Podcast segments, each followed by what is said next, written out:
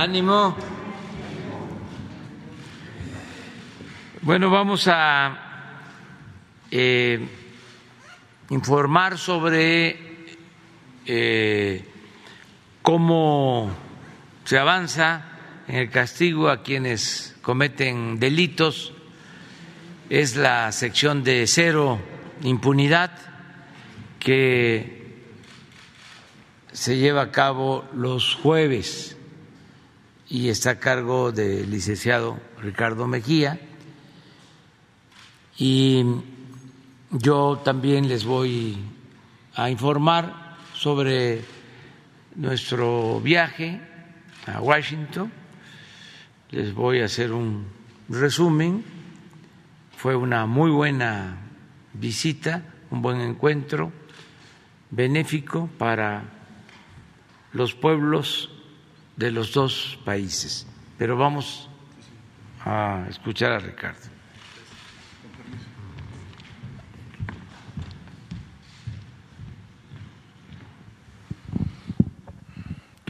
Muy buenos días a todas y a todos. Vamos a dar cuenta del informe Cero Impunidad, que es una acción coordinada del Gobierno de México a través de la Secretaría de la Defensa Nacional, la Secretaría de la Marina, la Secretaría de Seguridad y Protección Ciudadana, la Guardia Nacional, el Centro Nacional de Inteligencia, en coordinación con las Secretarías de Seguridad Pública de los estados, las Fiscalías locales y la Fiscalía General de la República. Iniciamos. En primer término, informamos sobre la detención y vinculación a proceso de los presuntos homicidas del empresario italiano Rafael Alexandro, que fue privado de la vida el pasado primero de julio en el municipio de Palenque. La Fiscalía General de Justicia de Chiapas, en una acción de investigación que queremos felicitar, pudo determinar que la presunta autora intelectual es Elizabeth N., esposa de Rafael Alessandro, y que participan como autores materiales Gerardo Antonio, quien tendría una relación con la esposa de Rafael Alexandro, y como sicario Luis Martín, quien habría recibido un pago por realizar ese homicidio. Se giraron las órdenes de aprehensión, se les detuvo en la ciudad de Tuzla Gutiérrez y en Palenque, fueron puestos a disposición de la autoridad competente y ya fueron vinculados a proceso penal por el juez de control. Siguiente.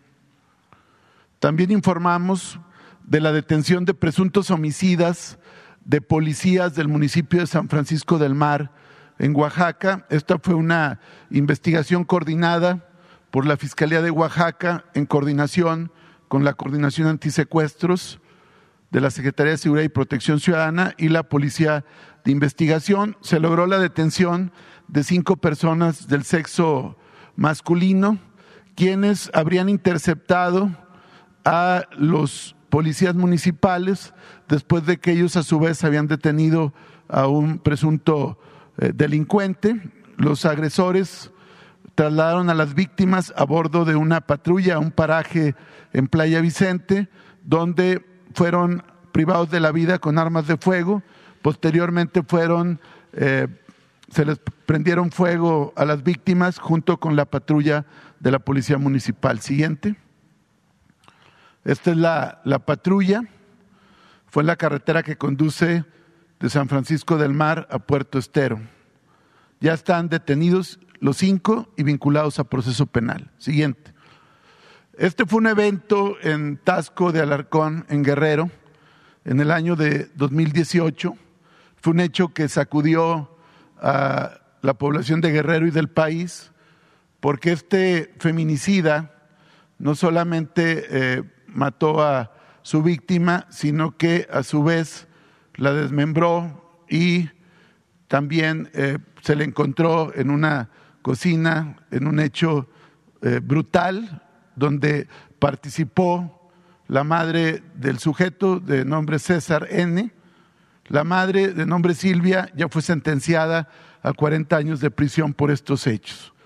En una operación coordinada de la Fiscalía de Guerrero y la de Baja California, fue detenido hace unos días en Tijuana. César N., quien era esposo de Magdalena N., nutrióloga de 28 años, madre de dos pequeños hijos.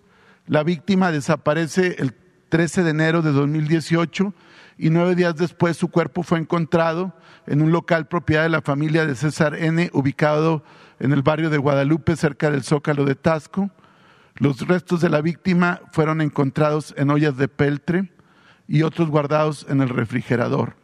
La madre del sujeto habría contribuido a este hecho criminal y la necropsia reveló que la víctima falleció por asfixia y después el cuerpo fue desmembrado. Ya fue detenido el feminicida y la audiencia de vinculación a proceso será el día de mañana, toda vez que el detenido solicitó la ampliación del término eh, para la vinculación a proceso. Siguiente. También informamos de la detención de una célula de narcomenudistas en Cuitzeo, Michoacán. Esta es una operación coordinada por la Fiscalía General de Justicia de Michoacán y la Secretaría de la Defensa Nacional. Se les aseguraron diferentes dosis de metanfetamina y marihuana, también eh, armas y también eh, motocicletas. El total de personas detenidas es de ocho, quienes fueron puestos a disposición de la Fiscalía General de la República. Siguiente. También informamos que la Fiscalía de la Ciudad de México integró carpeta de investigación, la cual fue judicializada en contra de Cecilio N., quien eh, habría cometido el delito de violación en agravio de su nieta. Esta denuncia prosperó en una orden de aprehensión que se le ejecutó a esta persona, el cual ya fue recluido en el reclusorio eh, preventivo Varonil Sur y ya está vinculado a proceso penal en una acción de la Fiscalía General de Justicia de la Ciudad de México. Siguiente. También con relación al operativo de búsqueda para la detención y procesamiento penal de José N., alias El Chueco, presunto autor material del homicidio de dos párracos y un eh, guía de turistas en el municipio de, Urique, en, Chihuahua, informar que a partir del despliegue que hay de la Secretaría de la Defensa Nacional y la Guardia Nacional, en coordinación con las fuerzas locales eh, de seguridad y la Fiscalía General de Chihuahua, fue detenido Alfredo Evaristo N., alias El Chino, quien eh, cuenta con orden de aprehensión vigente por el delito de portación de armas de fuego de uso exclusivo del ejército y quien también pertenece al grupo criminal en el que participa este sujeto de, eh, de apodo El Chueco. Ya con él son 13 los detenidos que están relacionados con el Chueco. Siguiente. De estos 13, siete ya fueron vinculados a proceso penal por diferentes delitos y comentar que sigue la búsqueda y localización del sujeto podado el chueco, presunto autor material, y se espera que en los próximos días pueda ser detenido. Se sigue también en esta operación permanente asegurando armas, droga y deteniendo miembros de este grupo criminal. El pasado 8 de julio se detuvo eh, también a sujetos y se aseguraron nueve armas largas tipo fusil que también ya se pusieron a disposición de la autoridad competente. Siguiente. Dentro de este operativo de búsqueda, informar que con relación a los hermanos Berreyesa, uno de ellos, Jesús Armando, fue rescatado con vida y en buen estado de salud, mientras que Paulo Osvaldo fue desafortunadamente encontrado sin vida. Ellos habrían sido o fueron privados de la libertad por el chueco también el día de los hechos en que asesinó a los párrocos y al guía de turistas. Siguiente. Informar también que en un operativo de combate al narcomenudeo y tráfico de armas en Zacatecas, en el municipio de Jerez, fueron detenidos 11 personas por elementos de la Sedena Guardia Nacional y la Policía Estatal. Estos sujetos habrían hecho diferentes detonaciones de armas de fuego en el municipio de Jerez durante los días 8, 9 y 10 de julio y finalmente fueron detenidos tras haber repelido las fuerzas de seguridad esta agresión con armas de fuego. Aseguraron también 16 armas largas y cortas, 122 cargadores, 5.373 cartuchos, cuatro vehículos, entre otros objetos que utilizan para sus actividades criminales. La Fiscalía General de la República, a través de la Fiscalía de Coordinación Regional, ya obtuvo la vinculación a proceso de cinco de los once sujetos. Siguiente. También informar que en Guanajuato fue detenido junto con seis personas, junto con otras personas, Gustavo N. alias El Cuadros, presunto jefe de una célula criminal del cártel Santa Rosa de Lima en Celaya, quien cuenta, este individuo, con tres órdenes de aprehensión por el delito de homicidio. Los detenidos fueron puestos a disposición de la autoridad competente y se espera ya la vinculación a proceso contra este jefe de una célula criminal del cártel de Santa Rosa de Lima. Siguiente. También informar que en diferentes operativos contra el tráfico de armas y narcomenudeo en Sonora, en diferentes operativos en Caborca, Pitiquito, Tubutama, Cajeme, Hermosillo, San Luis Río Colorado, fueron detenidas 24 personas, entre ellas un menor de edad, fueron aseguradas diferentes armas y drogas y también fueron liberados 117 migrantes que este grupo criminal tenía eh, detenidos. Siguiente. Informar que dentro de la operación permanente que se realiza para el aseguramiento y desmantelamiento de laboratorios para la generación de drogas eh, sintéticas y los precursores químicos que se utilizan para estas mezclas eh, de drogas de diseño.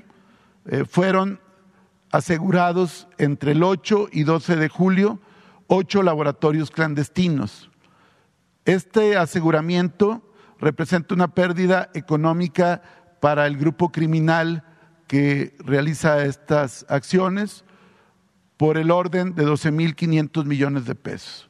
Queremos señalar, siguiente, que entre el 21 de mayo al 12 de julio del presente año, elementos del ejército mexicano han asegurado 101 laboratorios, de los cuales 92 están en Sinaloa, 4 en Michoacán, 3 en Baja California, uno en Jalisco y uno en Guerrero. El conjunto de precursores químicos, materiales utilizados para la fabricación de drogas sintéticas, entre ellos fentanilo, implican una afectación económica a la delincuencia organizada por más de 139.600 millones de pesos. Ese es el tamaño del aseguramiento que se ha hecho en esta semana. Siguiente. También, como lo hemos señalado, en otras ocasiones, el combate a la impunidad no solamente implica las detenciones y aseguramientos, sino el seguimiento a los procesos penales que se logren vinculaciones a procesos y sentencias condenatorias.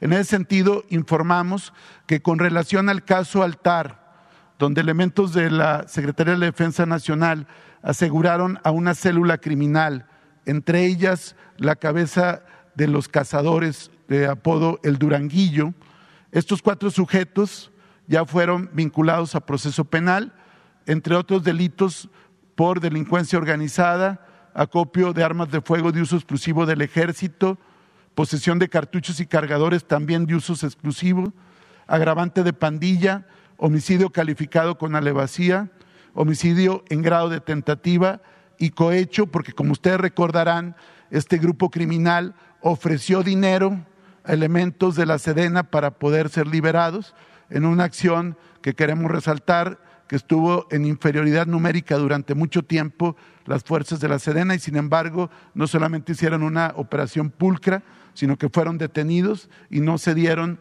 a sus intentos de soborno. También en el caso de la periodista Marielena Ferral, que fue asesinada el 30 de marzo de 2020, el autor material Luis Ángel N., alias La Huicha, ya fue vinculado a proceso penal. Siguiente. Como sentencias relevantes, informar que la Fiscalía General de Justicia de Puebla logró obtener sentencia condenatoria de 45 años de prisión contra Jorge N. y tres copartícipes del homicidio calificado en agravio de la activista transgénero Agnes T., eh, quien fue privada de la vida en la población de Chipilo, en Puebla, además de habérsele robado un vehículo. Eh, siguiente. También informar que en el caso de el sujeto apodado como el lagarto, Jesús Tomás N., la Fiscalía de Veracruz informó que se obtuvo sentencia condenatoria de 22 años de prisión en contra de Jesús Tomás, alias el lagarto, por el delito de homicidio doloso calificado por hechos ocurrieron, que ocurrieron el pasado mes de marzo de 2019 en el Hospital General de Ciudad Minatitlán. Aquí lo relevante de esta sentencia condenatoria en contra de este sujeto apodado el lagarto es que este sujeto habría estado relacionado con el multihomicidio ocurrido el pasado 19 de abril de 2019 en Minatitlán, en donde 13 personas perdieron la vida a consecuencia de armas de fuego eh, en un evento familiar que había en Minatitlán, que ustedes recordarán, eh, que fue una multiejecución, y este sujeto se le identifica como el principal autor de este evento. Él fue detenido en su momento en Escárcega, Campeche, en una operación que se realizó en aquella entidad y finalmente ya fue condenado el pasado 8 de julio a 22 años de prisión. Siguiente. También informar que en la Ciudad de México, a partir de, los, de las acciones de la Fiscalía General de Justicia de la Ciudad de México y el juicio y sentencia del Tribunal Superior de Justicia de la Ciudad de México, se obtuvo sentencia condenatoria en contra de Marco Antonio N. por el delito de privación ilegal de la libertad en agravio de tres 13 personas, entre ellas un menor de edad, personas que fueron asesinadas y sepultadas en fosa por los hechos del Bar Heaven de la calle Lancaster en la colonia Juárez, en la alcaldía Cuauhtémoc de la Ciudad de México, que como ustedes recordarán, estos jóvenes que fueron privados de la vida fueron sepultados en una fosa clandestina en Tlalmanal con el Estado de México. Pues bien, ya se obtuvo sentencia condenatoria y al haber 13 víctimas se le acumulan las sanciones, dando una totalidad de 520 años de prisión. Siguiente. También informar, como nos lo instruyó el presidente de la República, de casos de feminicidio resueltos, donde queremos resaltar la coordinación de las fiscalías, de las áreas también de la Secretaría de Seguridad y Protección Ciudadana y desde luego también de la Comisión Nacional contra la Violencia de Género. Ahí damos cuenta de tres detenidos en el Estado de México por feminicidio, uno en San Luis Potosí, otro más en Veracruz y dos más en Morelos. Siguiente. También informar que en cuanto a reportes de desaparición o no localización en Nuevo León, entre los días 7 de julio y 12 de julio, al reporte de búsqueda de personas del sexo femenino, nueve personas, las nueve fueron localizadas, todas con vida, todas con bien y ya están con sus familias. También informar que en el caso siguiente, por favor, de Jalisco, durante la primera semana de julio, fueron localizadas 23 personas, niñas, niños y adolescentes a partir de la alerta Amber, el protocolo ALBA, entre otros, quienes habían sido previamente eh, denunciadas por desaparición o no localización. Siguiente. En total, durante el mes de junio de 2022 en Jalisco, la Fiscalía del Estado de Jalisco logró la localización de 73 personas, que todas están con bien a partir de estas operaciones de búsqueda. Siguiente. Con relación al caso de Deban y Susana Escobar Basaldúa, informar que el día de mañana, 15 de julio, está previsto que personal del Instituto de Ciencias Forenses del Tribunal Superior de Justicia de la Ciudad de México y el médico especialista forense de ONU Mujeres sostendrán reunión para compartir estudios y criterios, entre ellos respecto a los resultados de la exhumación y posterior necropsia que se practicó al cuerpo de Devani Escobar para unificar el informe.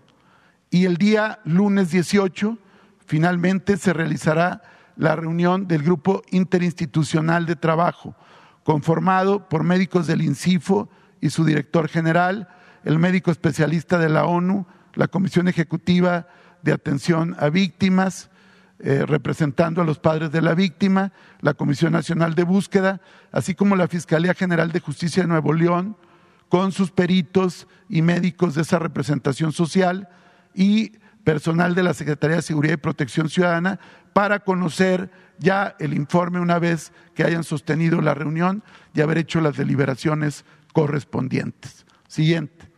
Informar también que en el caso del periodista Luis Enrique Ramos Ramírez quien fue privado de la vida en la ciudad de Culiacán, informar que fue sujetada a la prisión preventiva justificada Bricia Carolina N., quien está imputada por el delito de encubrimiento por favorecimiento cometido en contra de Luis Enrique, quien fue encontrado sin vida el 5 de mayo del presente año. Informar que, al anterior, por favor, Bricia Carolina pidieron la ampliación del término. Por lo pronto, el juez le decretó la prisión preventiva justificada para que no se sustraiga de la acción de la justicia y en la audiencia se determinará si es vinculada a proceso penal. Informar que también la Fiscalía de Sinaloa informa que hay una tercera orden de aprehensión contra un presunto autor material del homicidio de Luis Enrique. Siguiente. Y como lo hacemos cada semana, dando seguimiento a la instrucción presidencial del caso de la persecución de los autores de los homicidios de periodistas, informar que con la orden de aprehensión eh, por un autor material del homicidio de Luis Enrique Ramírez, el, el número de detenidos y buscados sube a 27. Hay ya también 19 vinculados a proceso penal y este es el cuadro que, se revisa cada, cada semana. Se espera que en los próximos días también se pueda ya ofrecer un resultado con relación al caso de Antonio de la Cruz, quien fue privado de la vida el pasado 29 de junio en Ciudad Victoria, Tamaulipas. ¿Sería cuánto, señor presidente?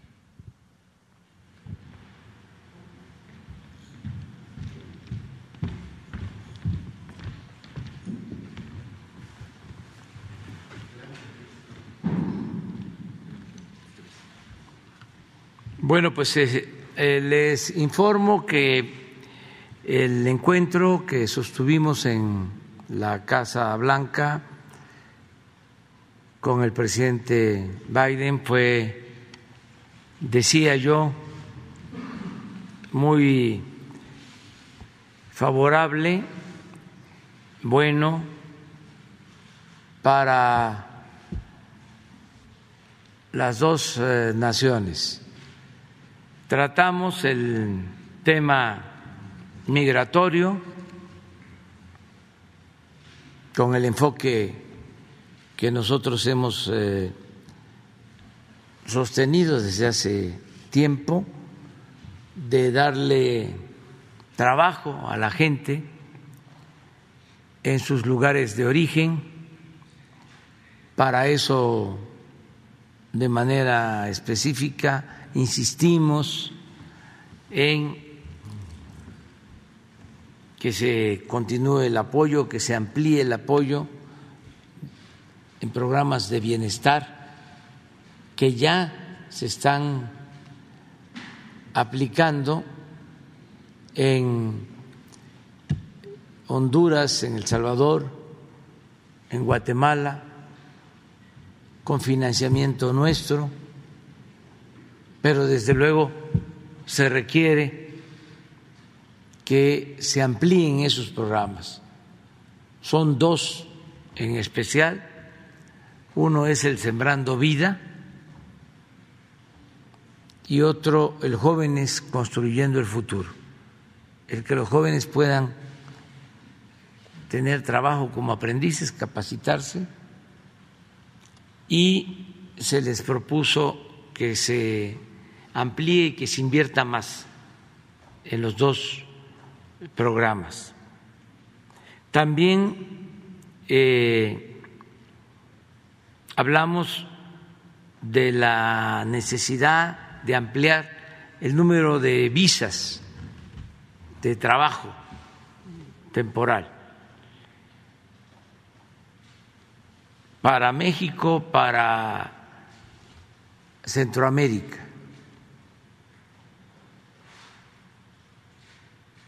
Esto se aceptó, se va a aumentar considerablemente el número de visas de trabajo para ingresar a Estados Unidos. Desde luego, el planteamiento de fondo fue el de impulsar las actividades productivas, el de unirnos para aumentar la producción en Estados Unidos, en México,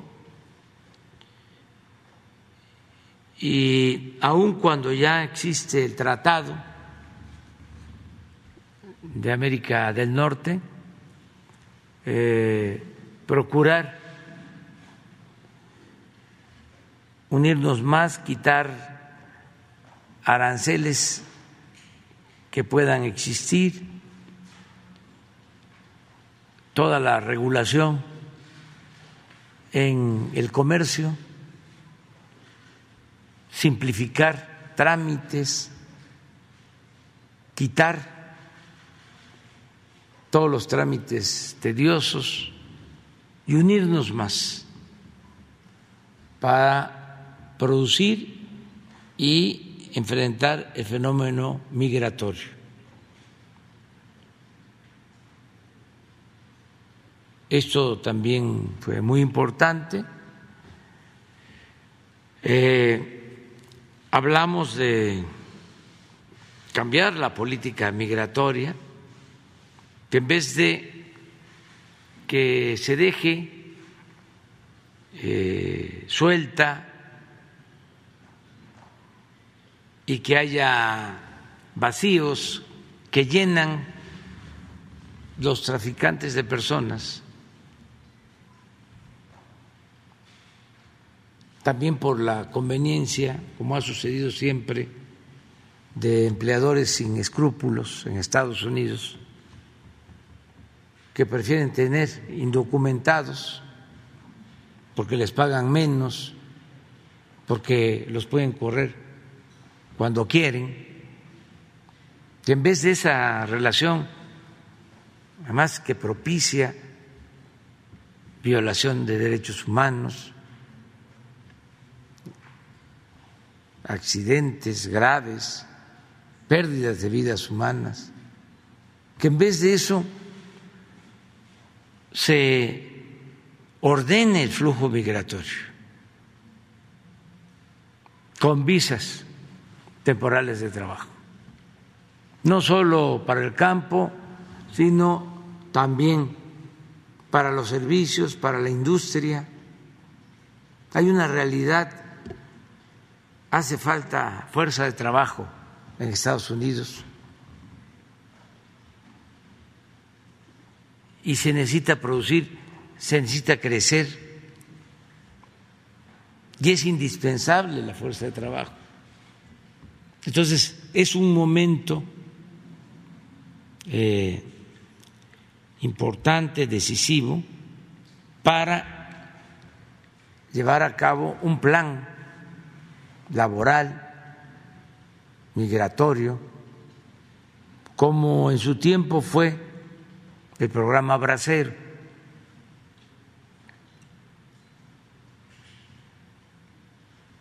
Son otros eh, tiempos, otras circunstancias, pero es lo que se necesita. Y eso lo propusimos y se va a analizar. Como ya dije, sí eh, hay el compromiso de aumentar el número de visas temporales de trabajo.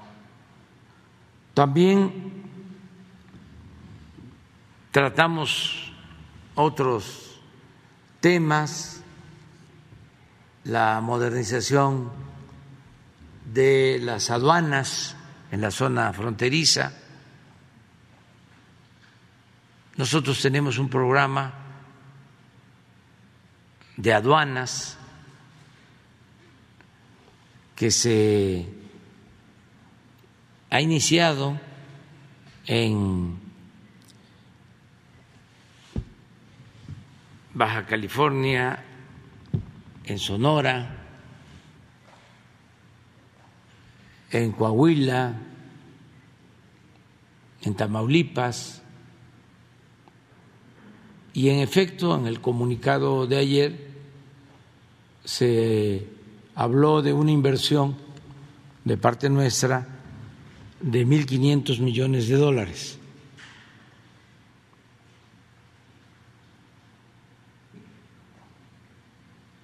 Algunos este, eh, expertos este, hablaron de que nos impusieron ese plan cuando llevamos ya tiempo eh, proyectándolo y ya aplicándolo. ¿En qué consiste? Pues en mejorar las aduanas, que haya un mejor servicio, incluye mejorar el tráfico en Tijuana con un segundo piso en toda la zona fronteriza. Ya lo dijimos aquí, fuimos allá, es un proyecto que lleva tiempo, es una inversión pues de más de 10 mil millones de pesos.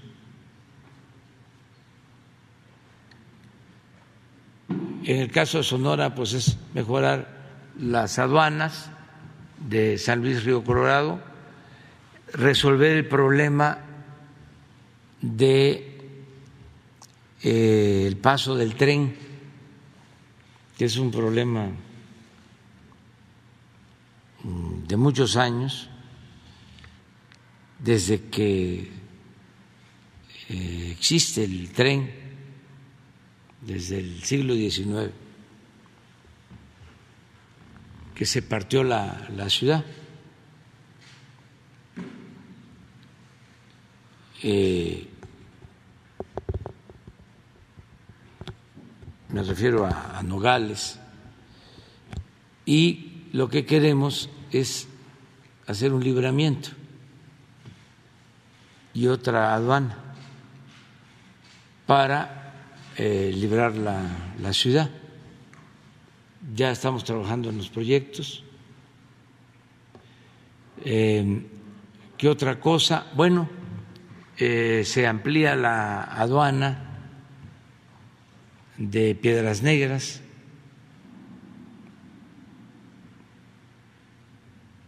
en Coahuila y se construye la nueva aduana en Nuevo Laredo. Inclusive eh, se va a hacer la oficina para la dirección de aduanas que se va a trasladar a Nuevo Laredo y lo mismo se va a contar con una instalación militar. También en otros cruces fronterizos de Tamaulipas. De modo que eso es lo que significan los 1.500 millones de de dólares. Del lado de Estados Unidos también están haciendo lo mismo, modernizando sus aduanas.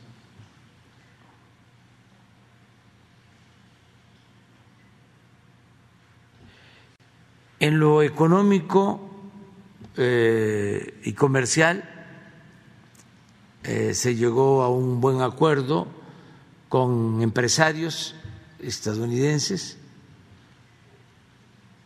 que van a invertir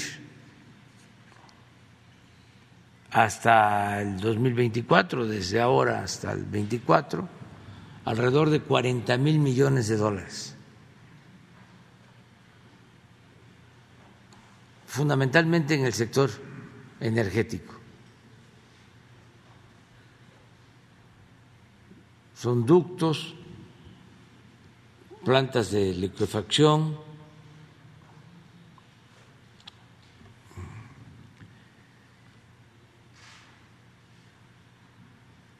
van a invertir en plantas de fertilizantes,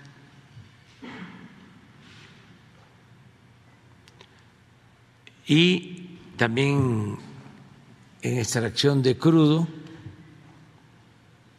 en sociedad con Pemex, de acuerdo a las concesiones que se otorgaron cuando la reforma energética. Si ustedes recuerdan, se entregaron en ese entonces 110 contratos y la mayoría no tiene inversión porque se argumentaba que no tenía precio el petróleo crudo, que no era negocio. Ahora que el petróleo crudo ha subido de precio, pues ya eh, es más atractivo para quienes tienen esas concesiones, esos contratos, invertir. Y hay campos yacimientos petroleros que eh, tienen mucho potencial. Hay un campo Sama que está eh, compartido con Pemex, que tiene capacidad para producir hasta 150 mil barriles diarios. Y los que tenían la concesión no se animaban y ahora parece que van a invertir bajo las condiciones legales como la evaluación que se hizo reportó que Pemex tiene más crudo, la operación del campo va a corresponder a Pemex.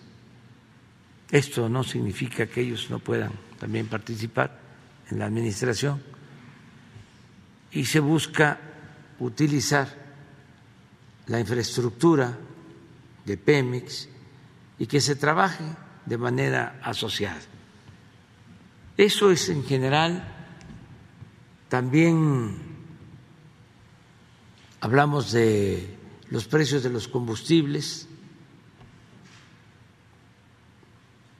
con el presidente Biden. Nosotros estamos agradecidos porque se dio la autorización en su momento para que compráramos la refinería Deer Park de Texas cuando se compra una planta de estas en Estados Unidos, pues tiene que autorizarlo el Departamento de Estado, la Secretaría de Energía y de Comercio. Pero el presidente Biden dio la instrucción de que se autorizara. Y esto nos ayudó porque se compró esa refinería y ahora estamos produciendo petróleo eh, diésel, ya se terminó de pagar la refinería. Y por eso eh, reafirmamos el compromiso de que los estadounidenses que quieran cargar gasolina en eh, las eh, gasolineras de México que están en la frontera, en las ciudades fronterizas de México, lo pueden hacer, que no vamos a cerrar la frontera, y eh, pueden pagar menos porque la gasolina en nuestro país está más barata que en Estados Unidos. Entonces fuimos a, a decirle de que podían contar con eso, que también eh, teníamos en esa refinería eh, capacidad para un mayor abasto y les planteamos también que teníamos disponibilidad para el transporte de gas de Texas a la costa oeste de Estados Unidos, es decir, para llevar gas de Texas a California, porque tenemos eh, ductos rentados que no se están utilizando por completo y que a ellos les puede ayudar. El caso de las refinerías eh, y el que podamos nosotros ofrecer esta gasolina, pues eh, tiene que ver con una situación en que ellos están enfrentando. No solo es el precio, que es más alto, sino que están operando sus refinerías al 95% de su capacidad, a todo lo que da. Porque los agarró la crisis energética eh, con poca capacidad productiva de gasolinas, capacidad de refinación de gasolinas. Entonces, eh, se está ofreciendo esto, decirles que ellos también nos están ayudando, eh, ofrecieron vendernos de gobierno a gobierno fertilizantes, a nosotros nos importa mucho impulsar la actividad productiva, en especial la producción de alimentos. Entonces, nos eh, van a vender eh, a precio justo fertilizantes y también leche en polvo para las lecherías de Liconza.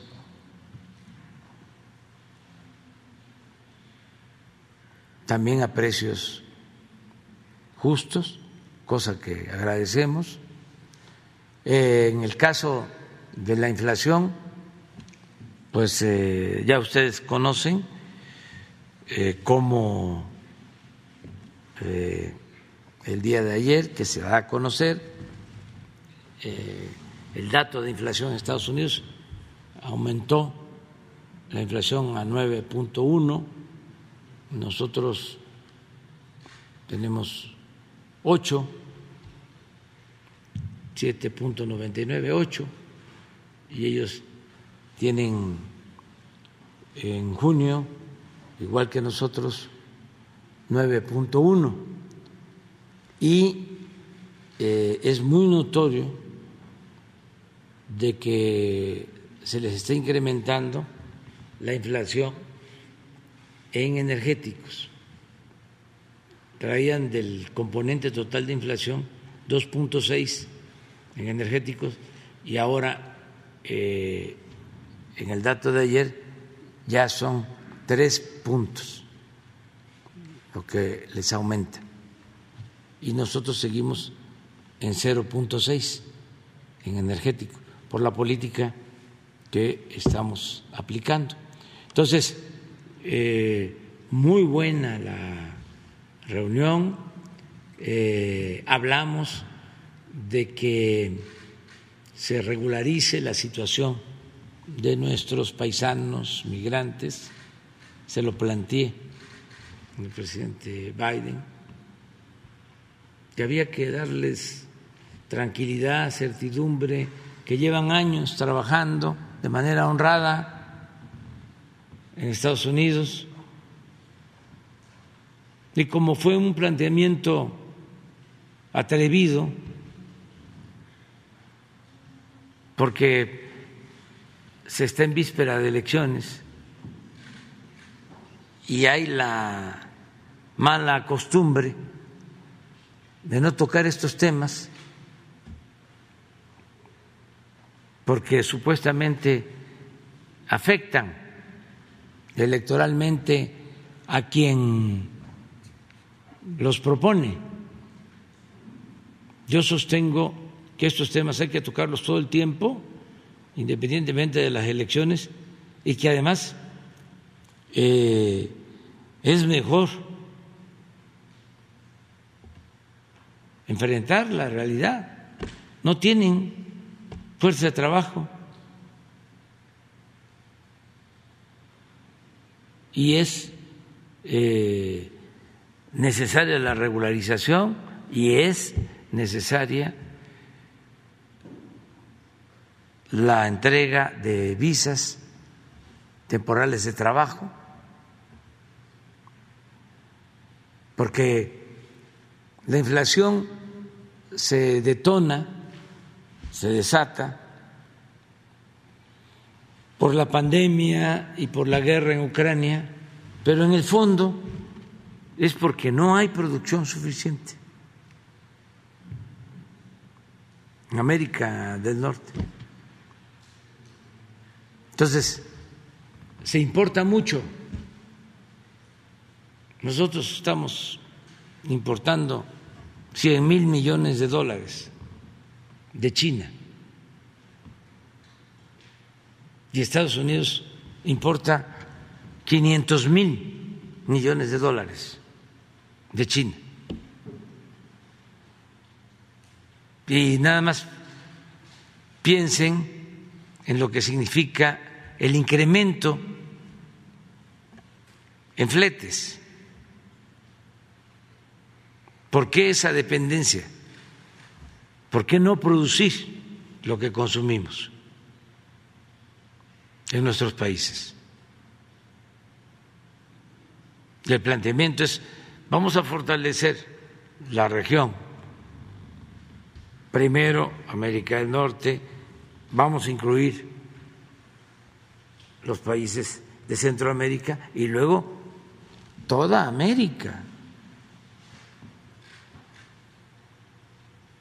La Unión de América, que es un continente con una gran potencialidad en lo económico, en lo tecnológico, en cuanto a fuerza de trabajo, joven, creativa y con un mercado amplio que permitiría consumir todo lo que se produzca sin necesidad de depender de otras regiones del mundo. Eso es lo que hay que estar pensando hacia adelante. Y fue muy buena la plática con el presidente Biden. Estuvimos también antes con la vicepresidenta Kamala Harris, también muy afectuosa, eh, con mucho respeto hacia el pueblo de México. Me volvió a insistir que tiene un primo en México, tiene familias en México y en todos lados eh, mucho respeto hacia México y nuestros paisanos, bueno, ¿para qué les digo? Puro amor, puro amor. Estaban contentísimos, les agradezco mucho y repito lo que siempre decimos y ayer, antier, me lo estuvieron recordando, que amor con amor se paga. No eh, se organizó nada, todo fue espontáneo y desde que llegamos al aeropuerto, nada más que pues ya no puedo yo ahí acercarme mucho porque están las medidas de seguridad que se establecen. Eh, pero llegamos al hotel y ahí estaban, y música, y al día siguiente, desde muy temprano, también, y hasta ayer que salimos del hotel, la despedida. Antier cuando fuimos a la Casa Blanca por la tarde estuvimos en los monumentos al presidente Franklin Delano Roosevelt y eh, no presidente, dirigente social, destacadísimo, defensor de los derechos civiles, Martin Luther King,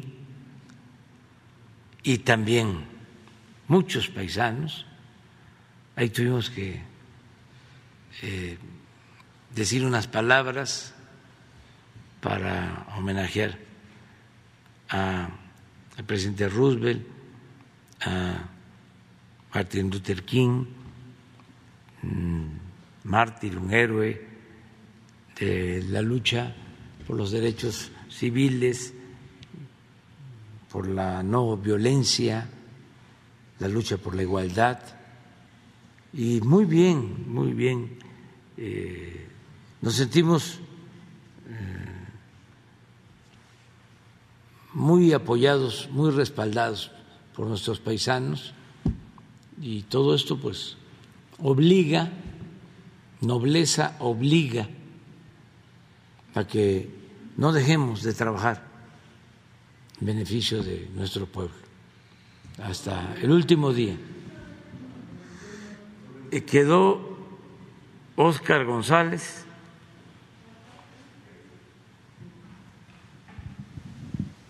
Buenos días, Óscar González de Radio Noticias 104.5 Noticias. Usted, señor presidente, en reiteradas ocasiones ha mencionado que no a la corrupción, no a la impunidad, no a las injusticias, primero los pobres. Y eso ha generado que millones de mexicanos pongan toda su confianza en usted. Eh, comentarle, señor presidente, que decenas de habitantes del pueblo Santa Cruz, Huehuepistla, municipio de Axutla, estado de Puebla, se encuentran sumamente preocupados por perder sus tierras de cultivo, propiedades y aún sus propios hogares. Todo ello porque autoridades auxiliares del lugar pretenden a través de, de mañas legales quitarles sus propiedades. Ellos, mejor conocidos como los caciques de la región mixteca. Por más de 40 años han transmitido el poder de abuelos a hijos y quienes a su vez de hijos a nietos. Hoy en día, estas personas en confabulación con algunas autoridades del municipio de Axutla, del estado de Puebla y además del propio Tribunal Agrario, les están haciendo creer que esa población es terreno comunal para que así puedan desapoderarlos. Los propietarios del lugar cuentan con un certificado de inafectabilidad que les fue entregado en 1956 por el entonces presidente de México, Adolfo Ruiz Cortines, que fue publicado ese mismo año en el Diario Oficial de la Federación, documento que ahora las autoridades actuales no se los hacen válido. Estos caciques por años han hecho de las suyas, utilizan firmas de asistencia de los habitantes y quienes manipulan para fines políticos y quienes no acceden a sus pretensiones son amenazados. Los caciques de Huehuepistla han sembrado el terror. Ya han iniciado varios juicios de desalojo de hogares de humildes campesinos, ya que con lágrimas hombres, mujeres, niños y personas de la tercera edad piden su valiosa intervención antes de que se cometa una injusticia con más de 46 familias. La pregunta sería, ¿se podrá hacer algo para estos humildes campesinos? ¿Es cuanto, presidente? Sí, vamos a pedirle al procurador agrario que atienda este caso. Según lo que estás este, dando a conocer, deben de ser tierras primero comunales y luego fueron eh, entregadas como pequeñas propiedades, por eso los certificados de inafectabilidad que se daban entonces, después de la entrega agraria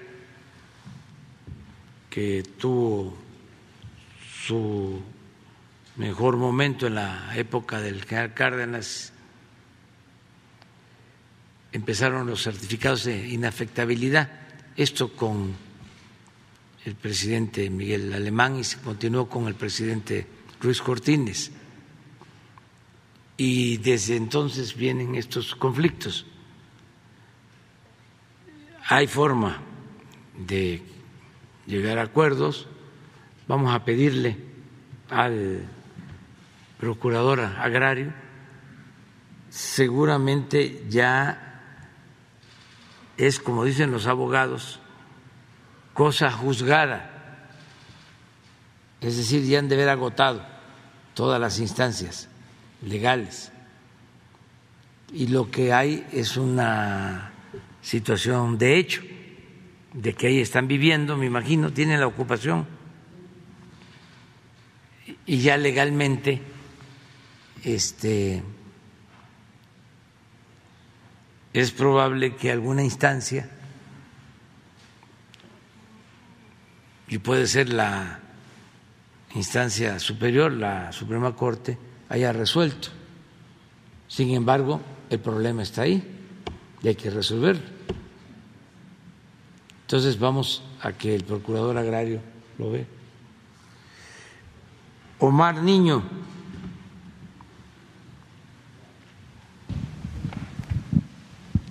Señor presidente, muy buenos días. Omar Niño de San Luis Potosí. Eh, preguntarle sobre su visita eh, a los Estados Unidos, el tema migratorio que considero también para usted era de los más importantes. Eh, ¿Se consolida lo de las visas? Eh, se determinó si en algún tiempo eh, se va a concretar.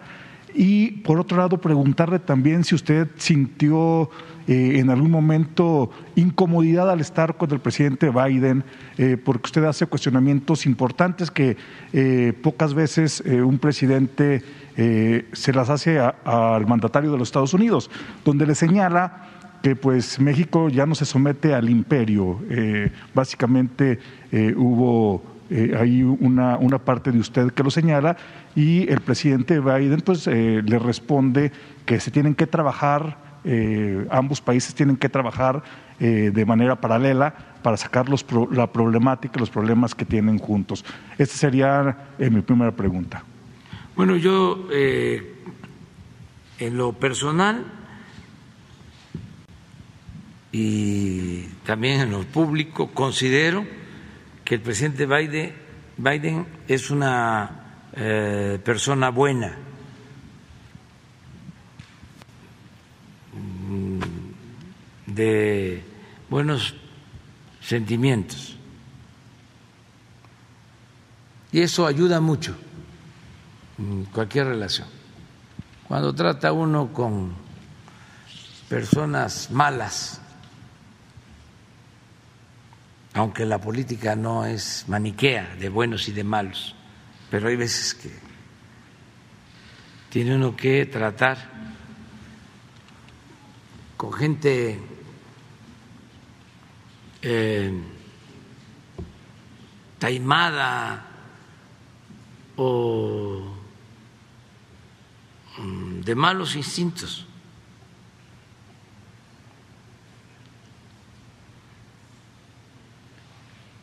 Es más difícil. Entonces, eh, es una ventaja tratar con gente buena. Y además, él tiene mucha experiencia política. Eso también ayuda.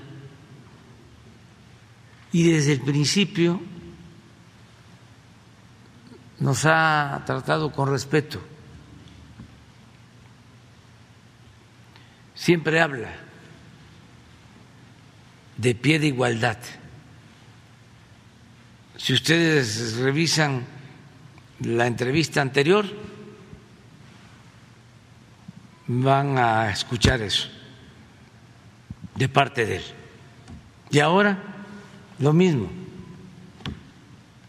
Yo hasta le dije, presidente, antes de que entraran los medios de información, voy a tardar, ¿eh? casi le dije, no hablo de corrido. Y tengo varios temas que tratar con usted. Y me dijo, usted no se preocupe. Vamos a, conversar con los medios y ya en la reunión bilateral.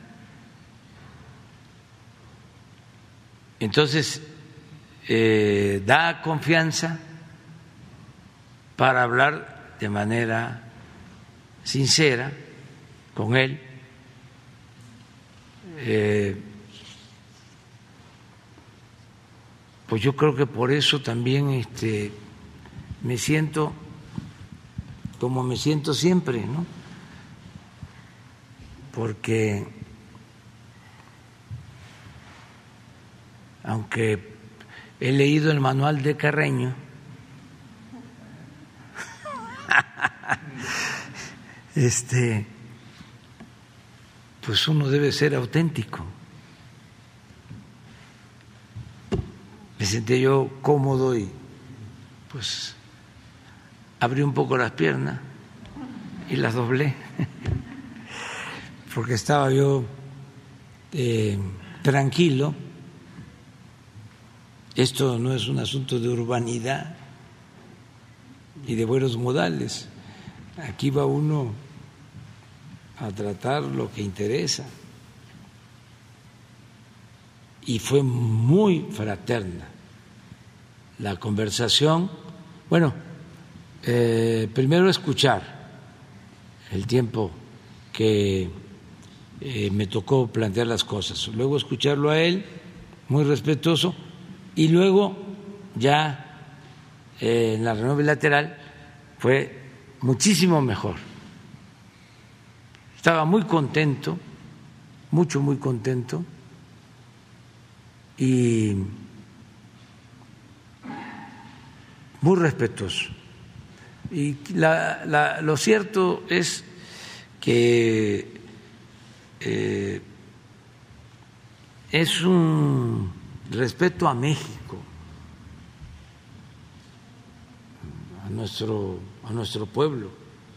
A lo mejor otros gobernantes no llegaban a entender, a comprender la grandeza de México y se achicopalaban para decirlo coloquialmente, se hacían pequeños. Pero imagínense lo que es México, su historia, nuestro pueblo,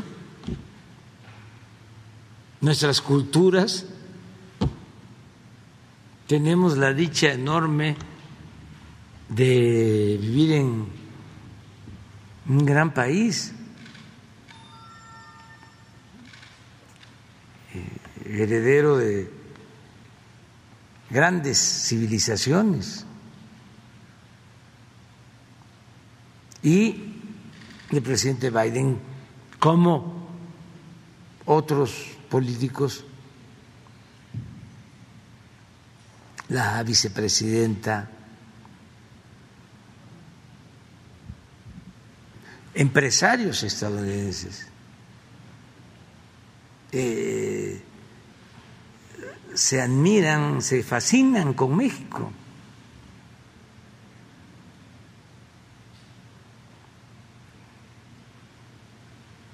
Entonces eso nos da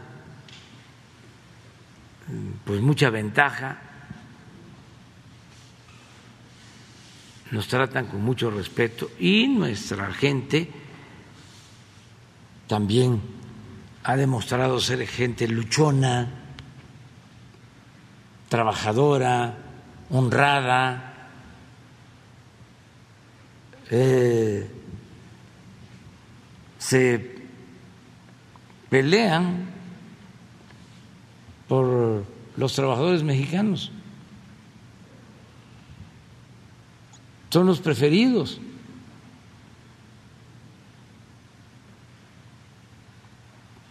de todos los migrantes, que todos son excepcionales, pero eh, los mexicanos tienen su lugar, tienen su sitio. Es un orgullo, la verdad, este, representar al pueblo de México. Señor presidente, en una segunda pregunta, no pregunta, es un planteamiento. Eh, el pasado mes de noviembre estuve aquí y le pedí a nombre de muchos potosinos que no dejara de voltear a ver a nuestro Estado. Hoy, a ocho meses del de, eh, inicio de la gobernatura de Ricardo Gallardo Cardona, contabilizamos 495 muertes violentas. Me voy a permitir solamente destacar algunos hechos porque yo sé que usted conoce estos pueblos y San Luis Potosí pareciera que está en una isla y estamos eh, corriendo a pasos muy acelerados para terminar siendo un Zacatecas o un Guanajuato con una violencia extrema. Eh, le hago el recuento de seis casos solamente. Eh, el 5 de abril, Tamazunchale, un pueblo que usted conoce muy bien, fue tomado por un grupo armado por dos horas. El pueblo se aterrorizó, estuvo totalmente tomado por el grupo armado y la respuesta de Ricardo Gallardo, lo eh, cito, dice, no se preocupen, fueron a hacer sus viáticos los delincuentes, fueron a hacer su picnic. Punto número dos, el 10 de junio tiraron siete cuerpos en el pueblo mágico de Aquismón, todos vendados y todos eh, en una carretera, en una carretera que lleva al pueblo mágico, amontonados y totalmente pintados y eh, pues eh, totalmente mayugados del cuerpo. El primero de julio hubo lo que nunca se había visto en San Luis Potosí. En Tamazopo, que es otro de nuestros tesoros para el turismo, había, una, había un helicóptero que se rentaba para hacer paseos turísticos. Apenas el primero de julio, ese helicóptero fue quemado por grupos de la delincuencia organizada y dejaron cuatro muertos ahí. Nunca se había visto que una aeronave fuera, en este caso, incendiada. En Cerritos van siete enfrentamientos en esta zona de la eh, zona media de San Luis Potosí. El 20 de junio, y este es un caso bien importante, presidente, el 20 de junio fue atacado el penal de la pila con armas tipo Barrett. Esa es la salida para la zona industrial. Los delincuentes tiraron ponchallantas y fueron muchos los trabajadores de la zona industrial que no llegaron a su trabajo porque hicieron, eh, tiraron muchos ponchallantas. Aquí lo más importante es que el C5, que es donde se graba eh, gran parte de, de, lo que pasa en la ciudad con las cámaras, ese día y a esa hora, que fue un lunes a las seis de la mañana, no se grabó nada, que hubo un error y no se grabó nada. Aquí quiero hacer un contexto que es bien importante, que el director del C5 no fue removido, fue cambiado de su puesto, y el director del penal de la pila son dos funcionarios que trabajaron con el gobierno de Enrique Peña Nieto y que estuvieron encargados del penal de máxima seguridad de Ocampo, Guanajuato, en el periodo cuando Ricardo Gallardo Cardona, ahora gobernador de San Luis Potosí, estuvo encerrado y estuvo preso en ese penal. Desde ahí se les ha dado puros puestos de primer nivel de la policía. Eso, eso suena muy extraño y más extraño que en el ataque se hayan borrado todas las evidencias de lo que pudo haber sucedido para dar con los delincuentes. Hemos tenido una ola de rapto de mujeres. En San Luis Potosí se está viviendo con mucho miedo. El miércoles pasado el Sindicato de Trabajadores y Trabajadoras del Gobierno del Estado se manifestó. Fueron reprimidos, con tanquetas.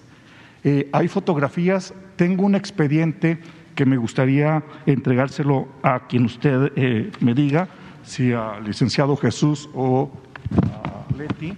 Es el expediente de eh, el sindicato del gobierno de trabajadores y trabajadoras del gobierno del Estado que fue precandidata también para la gubernatura de Morena. Ahora está huyendo porque está acusando una persecución política. Eh, me voy a permitir, por último, leerle un párrafo de lo que el sindicato está solicitando.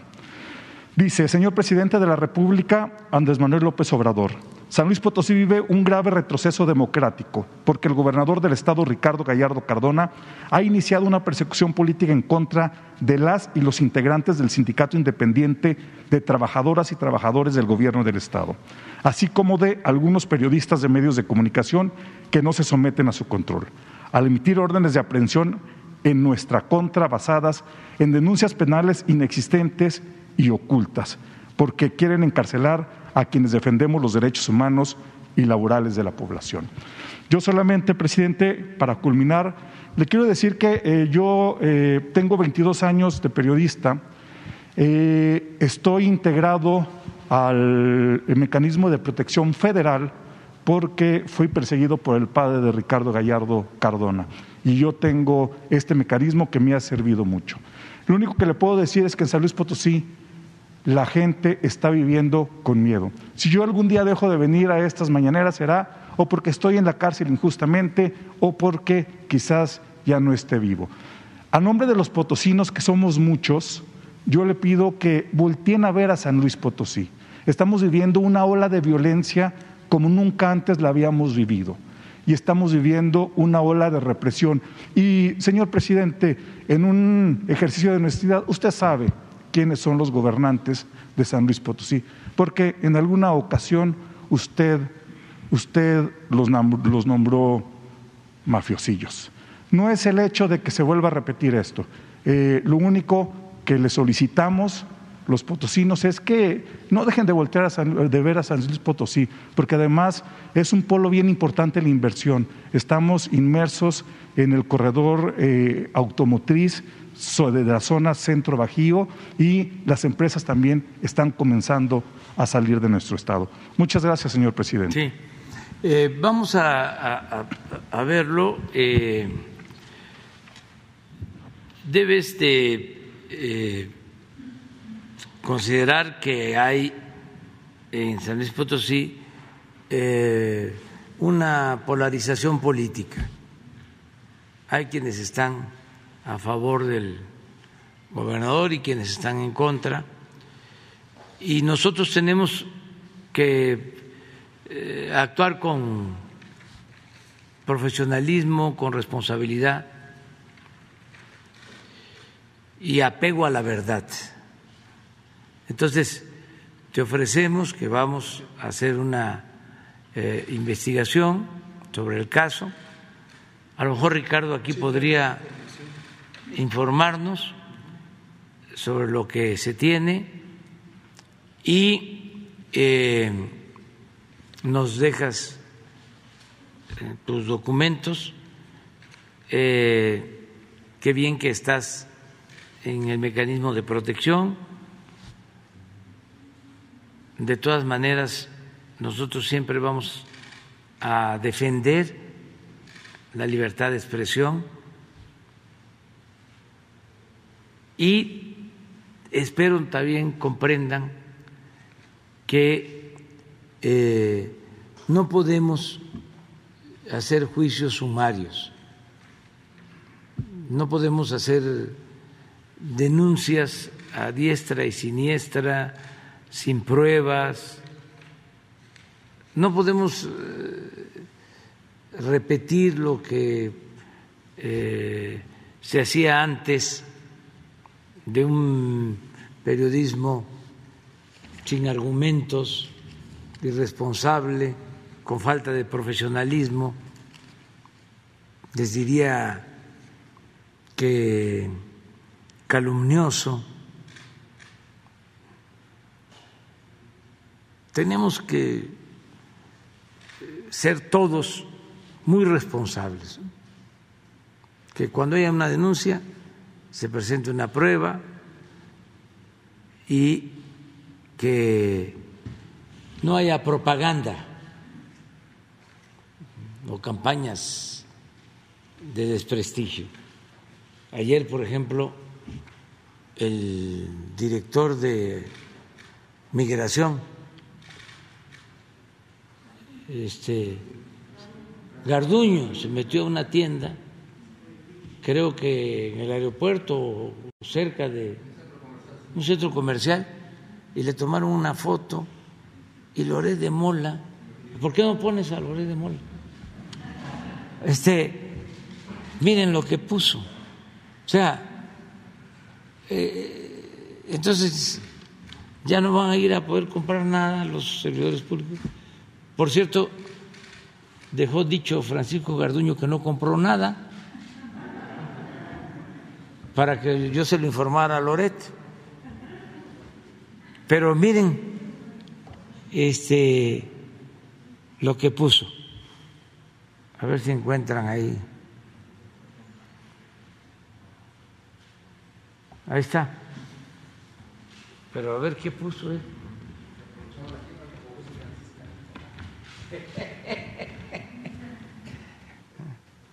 Pues no se le ve con ninguna bolsa. ¿Eh? Dice, aprovechando la gira, eso es lo que dice Loret. Fíjense qué periodismo. Y estos eran los eh, más famosos del universo eran las estrellas, del canal de las estrellas. Aprovechando la gira, el director del Instituto Nacional de Migración, Francisco Garduño, se fue de shopping a la tienda Ultra Fifi, Marcus, de Washington. Ya sabe la pobreza franciscana. Lo importante es eso, ¿no? Que ya este da como un hecho de que estamos en esa fase superior, porque ya pasamos de la austeridad republicana a la pobreza franciscana. Qué bueno que ya este se aceptó. Pero este es el periodismo de antes. Lamentable, o sea, de pena ajena. Imagínense si alguien se encontrara de shopping a lo de de Mola. ¿Dónde compra?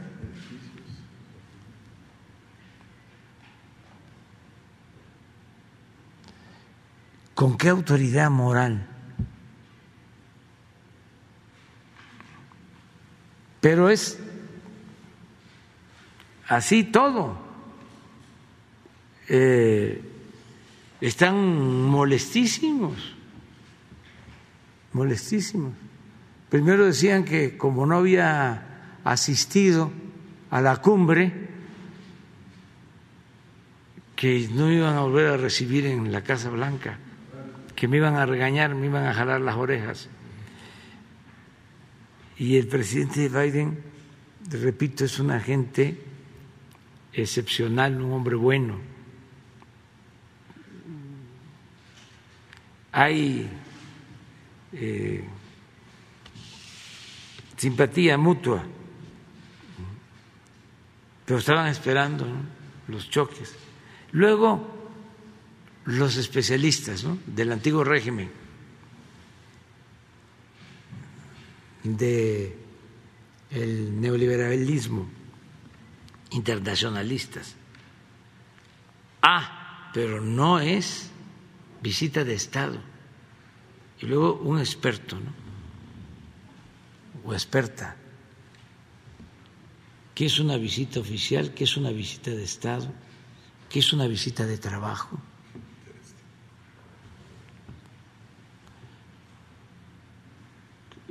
Toda esa formalidad eh,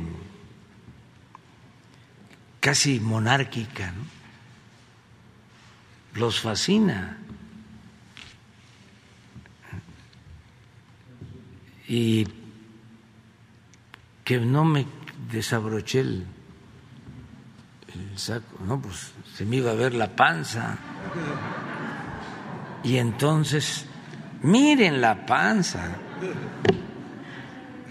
por la barbacoa y por este los tamales de chipilín, los chanchamitos y este, los tlacoyos ¿eh? y la torta de chilaquil, ¿eh? de la guajolota y todo eso. Bueno, pero en fin. Queda Alberto Marroquín. Ya. Gracias, señor presidente. Ah, pero permítame. Sí. lo de San Luis. Sí. Sí, gracias, presidente. Con su permiso.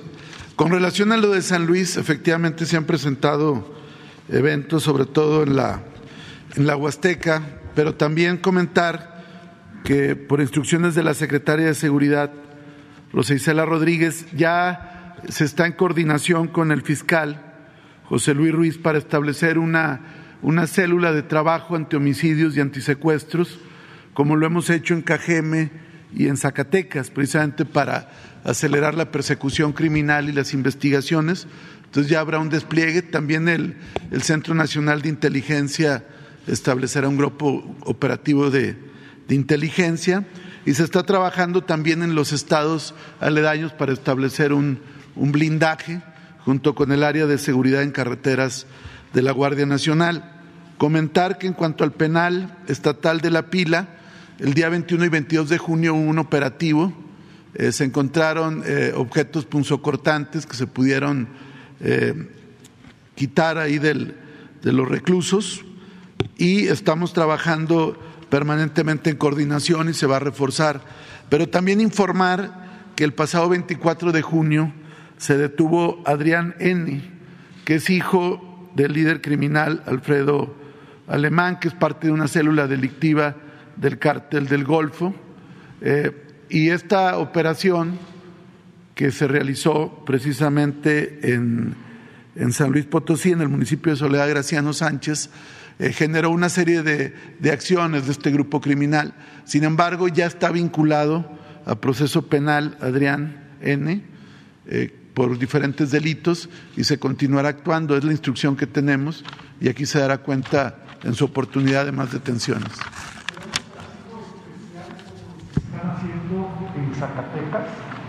Es un grupo de trabajo eh, permanente que estará coadyuvando con la Fiscalía Local para investigaciones criminales, detención de objetivos criminales y aprehensiones de objetivos relevantes. Eso será. Con permiso. Bueno, Alberto. Gracias, señor presidente. Alberto Marroquín Espinosa, de JF Informa desde Cancún. Eh, es ahora am.com en Querétaro y frecuenciacat.com. Señor presidente, nos enteramos que gente de Morena desde Quintana Roo quieren proponerle, se postule para ser senador de la República cuando termine su mandato. Usted ha mencionado que desea culminar su ciclo de la actividad pública, pero ¿podría considerar usted esta propuesta por parte de los, la gente de Morena de Quintana Roo? Y si ha pensado vivir en Quintana Roo en el mediano plazo. ¿Ha pensado no, usted? No, no yo eh, termino a finales de septiembre y me jubilo. No vuelvo a la actividad eh, eh, pública, política. No voy a aceptar ni siquiera invitaciones a conferencias, no voy a visitar universidades, no voy a asistir a ningún acto público, político, aunque se trate de amigos, aunque se trate de familiares. Yo concluyo mi ciclo a finales de septiembre del 24. Por eso, eh, el tiempo que me queda eh, lo estoy eh, utilizando de manera intensa, me estoy aplicando para que no quede nada pendiente y pueda yo ir con mi conciencia tranquila de haber servido a mi país, a mi pueblo, y eh, no pienso continuar en la política. Voy a escribir, ni siquiera voy a publicar eh, con frecuencia. El primer libro, después de que yo eh, termine, pienso eh, publicarlo a los tres años y no van a hacer cosas de lo contemporáneo. Voy a escribir un libro que deseo sobre el pensamiento conservador. Desde la conquista imaginar también con códices y con relatos orales cómo era la vida pública, política en la época prehispánica y luego cuál fue el pensamiento eh, dominante a partir de la llegada de los invasores europeos y eh, cómo se fue formando el pensamiento conservador, todo el proceso. Hay un libro bueno sobre este tema que se llama el pensamiento reaccionario.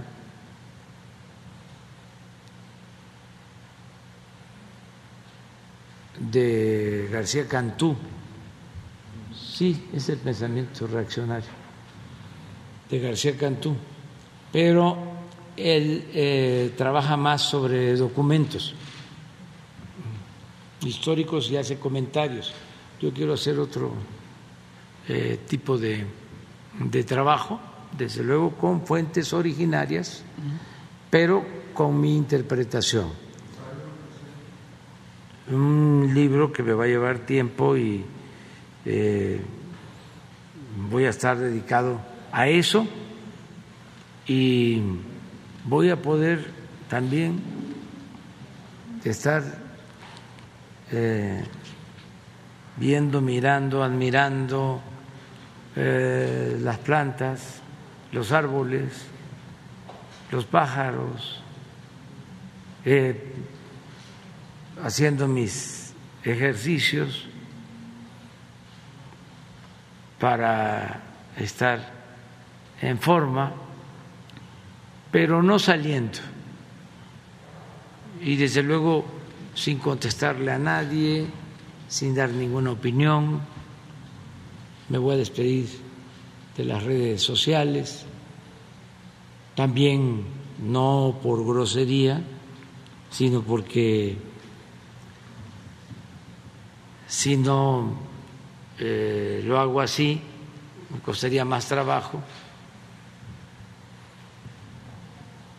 No voy a recibir a políticos, no voy a recibir a dirigentes ni simpatizantes de nuestro movimiento, ni a mis hijos si me llevan este algo que tenga que ver con la política, no. Eh, y termino porque también no hay que tenerle mucho apego ni al poder ni al dinero. Ya, termina uno su ciclo, vienen nuevas generaciones, hay relevo generacional, estoy muy contento porque hay muchos eh, buenos dirigentes, mujeres y hombres. Y estoy contento también porque eh, los más jóvenes vienen, pero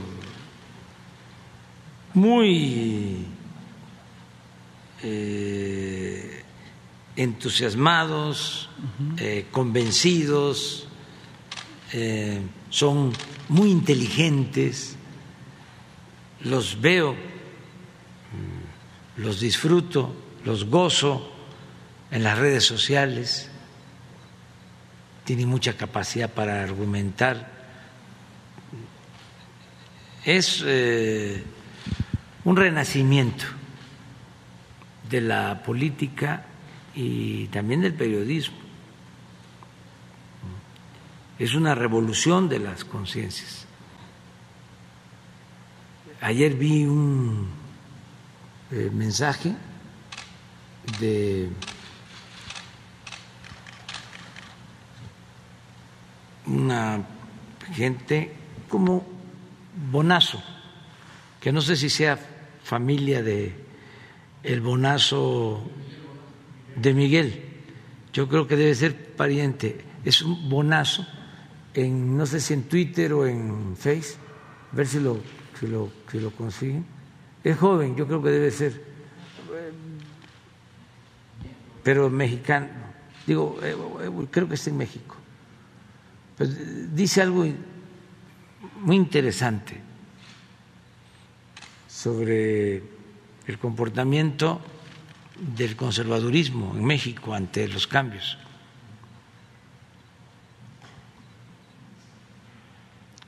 ¿Y no ha pensado vivir en Quintana Roo, presidente? este, ya debe ser grande, ya Miguel ya debe tener pues mi edad un poco más.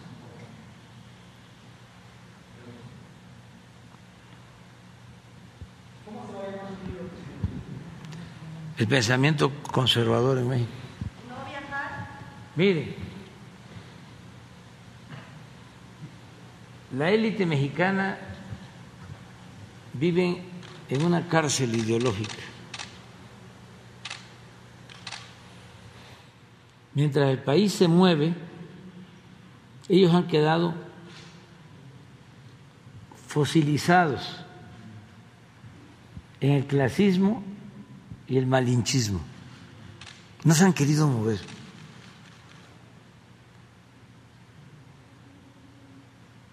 Por eso el conservadurismo que es mantener el statu quo, conservar.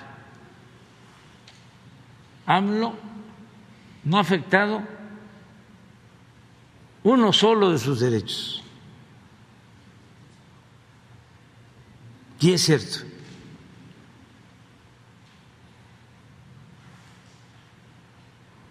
Pero les ha puesto un espejo enfrente. Eso también es cierto. Porque no se hablaban de estas cosas. No se hablaba del clasismo, del racismo, de la corrupción, del aspiracionismo.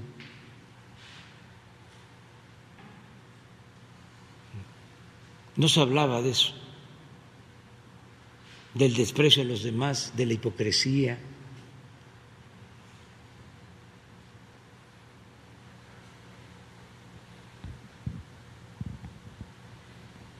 No se lo perdonarán jamás. Yo espero que sí, porque la mayoría son religiosos y saben perdonar. Ah, sí. ¿Eh? Es hijo de Miguel. Ah, ¿y vive aquí? Vive aquí. Gracias, señor presidente. Existe eh, en una segunda pregunta, señor presidente. En Querétaro existe un grave problema por el paso de transporte pesado por la zona urbana de Querétaro. Y más ahora que se va a cerrar una gran una habilidad que es el cruce hacia San Luis Potosí, que es la avenida 5 de febrero, porque va a haber una reingeniería y, una obra que, que, no se había hecho en 30 años, incluso se van a tumbar hasta cuatro puentes. Es una obra del gobierno del estado de Mauricio Curi. Y le cuestionamos al presidente municipal de Querétaro, Luis Nava, ¿por qué no han limitado el paso vehicular del transporte de carga pesado por la zona de la carretera 57 que cruza eh, una parte de Querétaro, la zona urbana? Y ha habido accidentes regularmente por tanto transporte pesado. Y hay dos autopistas, digo, dos libramientos que pueden evitar que pasen por Querétaro. Y al momento que le cuestionamos al presidente Luis Nava, nos comentaba que él hizo una petición a la SCT en el 2019 para municipalizar ese tramo de la carretera 57. Prácticamente son dos kilómetros. Y por eso era este, preguntarle al presidente cómo nos podría apoyar para que se agilizara ese trámite ante la SCT y ojalá se pudiera municipalizar ese pequeño tramo. Vamos a hablar con el gobernador. Él me mencionó en la última entrevista que iban a llevar a cabo obras sí. de introducción de agua y otras obras eh, urbanas. Sí. Entonces vamos a ver en qué ayudamos y tomamos en cuenta tu planteamiento. Y lo esperamos en Querétaro. Hay dos, dos festivales, Festival Querétaro y hay festival. Eh, y, fest, y, fest, y, hay otro festival que se llama Festival eh, Experimental. Ojalá nos acompañe. Y, el... Me ha invitado el gobernador y tengo muchos deseos de ir. Este, es muy probable que vaya. Y además quiero ir a, a la sierra.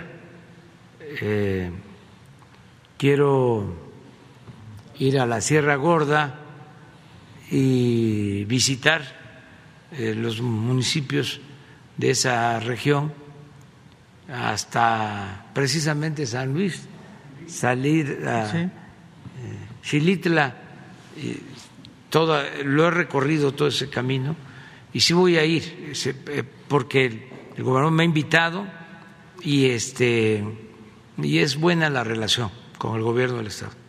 Muchas gracias, señor presidente. Me- Mujeres, ustedes tres, a ver si alcanza. Tres mujeres.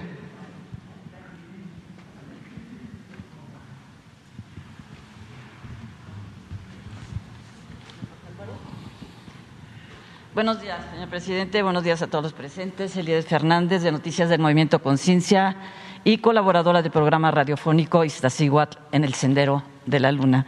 Señor presidente, el Movimiento Conciencia le hace entrega, formalizando el compromiso mutuo como un hecho sin precedentes del proyecto para sentar las bases contra la crueldad hacia los animales. ¿Puedo dejar en sus manos el proyecto, señor presidente? Por otro lado, señor presidente, en relación, en relación, con los más de 200 felinos y otros animales incautados, aún no se puede decir rescatados, a la fundación llamada Black Jaguar White Tiger en la Ciudad de México, que se encontraron en una situación infame, quisiera comentar lo siguiente. En mi trabajo como fotodocumentalista he testificado diversos zoológicos de la República Mexicana los de supuesta excelencia, los modestos y los casi abandonados. En cualquiera de estos casos he capturado imágenes igualmente infames. También hay infinidad de registros hechos por la propia ciudadanía que circulan en redes y que casi ninguna autoridad voltea a ver. Ojalá este caso mediático coadyuve a visibilizar una indignante y cotidiana realidad. Sin embargo, el 21 de enero de 2016 se aprobó una iniciativa de ley en el estado de Veracruz impulsada por el movimiento Conciencia la conversión de zoológicos en santuarios. El Estado se posicionó, así como la primera entidad en el mundo, en lograr tal avance. Han pasado más de seis años desde entonces y esa ley sigue siendo letra muerta. Aprovecho para informarle que este tema y el de los humedales se platicarán próximamente con el gobernador de Veracruz, Cuitlagua García, a quien le agradecen su buena disposición. Esta iniciativa de ley aprobada no trata, como se ha querido hacer creer, de cerrar los espacios en los que habitan animales. Al contrario, se trata de que estos lugares se vayan transformando paulatinamente a través de una nueva reglamentación y reconvirtiéndose en recintos con ética científica y educativos. Se trata de poner candados a la corrupción disfrazada de proteccionismo y evitar situaciones de crueldad. En efecto, en la actualidad algunos zoológicos, falsos santuarios o unidades de manejo pueden ser vías legales e ilegales para el tráfico de especies silvestres y exóticas, para su explotación, esclavitud y enriquecimiento ilícito. Incluso promotores de la sustracción de animales de su ambiente natural con el fin de adueñarse de sus vidas como símbolos de posición y poder. En la figura de los santuarios certificados se trata de que prevalezcan los valores imprescindibles de algunos zoológicos de avanzada, como es la conservación, la recuperación de especies, la investigación y el estudio de la biodiversidad, entre otras virtudes, como asimismo la protección, la rehabilitación y el proceso de reubicación de animales silvestres lugares pues donde no se promueva que la fauna coexista fuera de su hábitat con fines de entretenimiento y en los que en cambio se impulsen proyectos para que haya más áreas protegidas. De igual modo, busca implementar un importante programa de rescate y conservación de fauna nativa y endémica. Un santuario gestiona el traslado de las especies exóticas a lugares cuya infraestructura sea lo más parecido posible a su hábitat. En conclusión, la ética animal, el humanismo y la educación es el espíritu de un santuario. Señor presidente, de acuerdo a esta investigación antes expuesta, ¿usted apoyaría a los santuarios? Sí, y estamos promoviendo los parques naturales y vamos a impulsar mucho en el sureste eh, tres eh, áreas naturales protegidas. Una eh, es el Parque del Jaguar, es un rescate que se está haciendo de una superficie de alrededor de tres mil hectáreas, que va incluso a abarcar la zona arqueológica de Tulum y se va a bardear para que no haya invasiones y se proteja. Otro parque natural va a ser eh, el nuevo Uxmal. Se tiene un terreno de 2.600 hectáreas a cinco kilómetros en línea recta a la zona arqueológica de Uxmal, ya se decidió que va a ser un área protegida. Eh, se van eh, a sembrar árboles, va a haber reforestación y hay muchísimos animales, este, fauna nativa, tanto en el de Tulum, que hay jaguares como en el de Nuevo Uxmal. Y también se van a comprar 15 mil hectáreas a un ejido en Calakmul para ampliar la reserva de Calakmul. Eh, entonces, sí estamos trabajando en eso y yo espero que cuando concluya mi gobierno vamos a dejar como 10 nuevos eh, parques o reservas naturales protegidas. ¿Podría el movimiento Conciencia como observadores acompañar en la reglamentación de estos parques? Sí, sí, sí, a través de María Luisa, de Albores, nos ponemos de acuerdo, que conozcan ustedes todo lo que estamos haciendo con ese propósito. Gracias, señor presidente. Y a lo mejor, si nos los eh, permiten, y hay disposición de parte de ellos, de los gobiernos de Oaxaca y de Chiapas, y desde luego las comunidades, porque ahí hay un problema de límites. Es Santa María, Chimalapa y San Miguel, Chimalapa. Los dos ejidos, Santa María y San Miguel, deben de poseer como 500 mil hectáreas. Y eh, no hay mucha población. Y esas tierras y otras han sido invadidas, de acuerdo a la versión de ellos, y se crearon del lado de Chiapas municipios pero es una tierra en conflicto desde hace mucho tiempo. Y ya resolvió la Corte sobre el límite. Entonces, como es un poco lo que plantea el compañero, ya resolvieron lo agrario, pero el problema continúa. Entonces lo que queremos es hacerles una propuesta de convertir toda esa franja en una zona de reserva que le dé trabajo a los pobladores en el programa Sembrando Vida y que al mismo tiempo se conserve.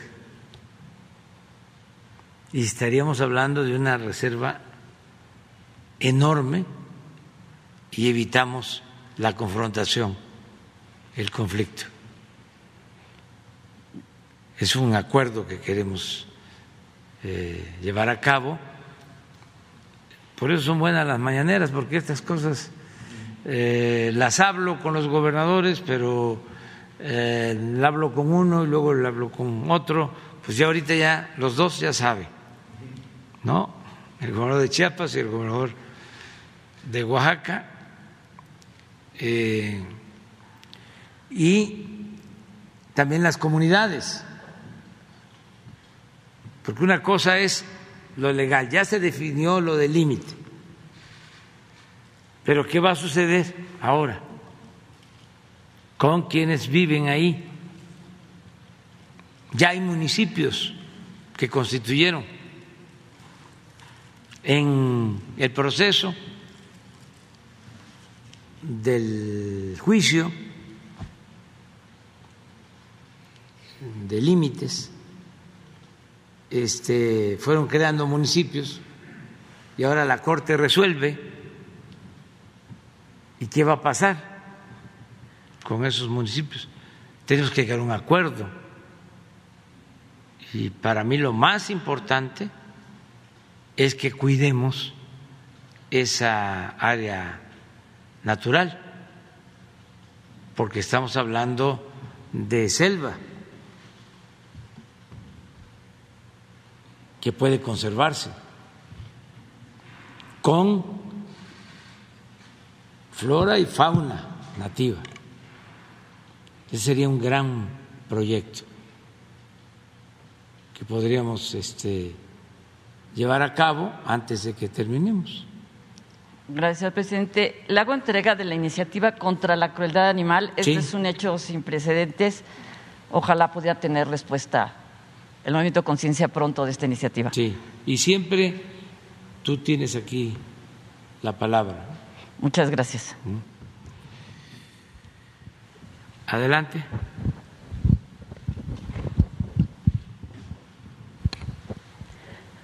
Muy buenos días, señor presidente. Janet Galindo, de Grupo Transmedia.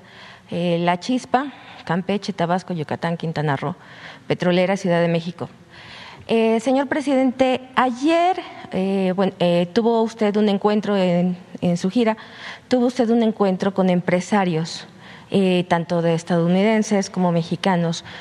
¿Cuáles fueron las inquietudes que, ellos le externaron?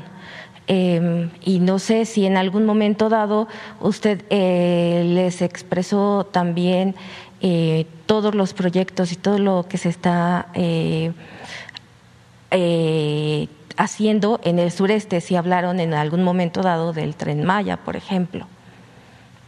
Sí, hablamos, pero eh, ellos ya conocen lo que estamos haciendo en el sureste, eh, el, el transísmico, el tren Maya, eh, todo el impulso a la actividad petrolera, las refinerías y hay una circunstancia especial por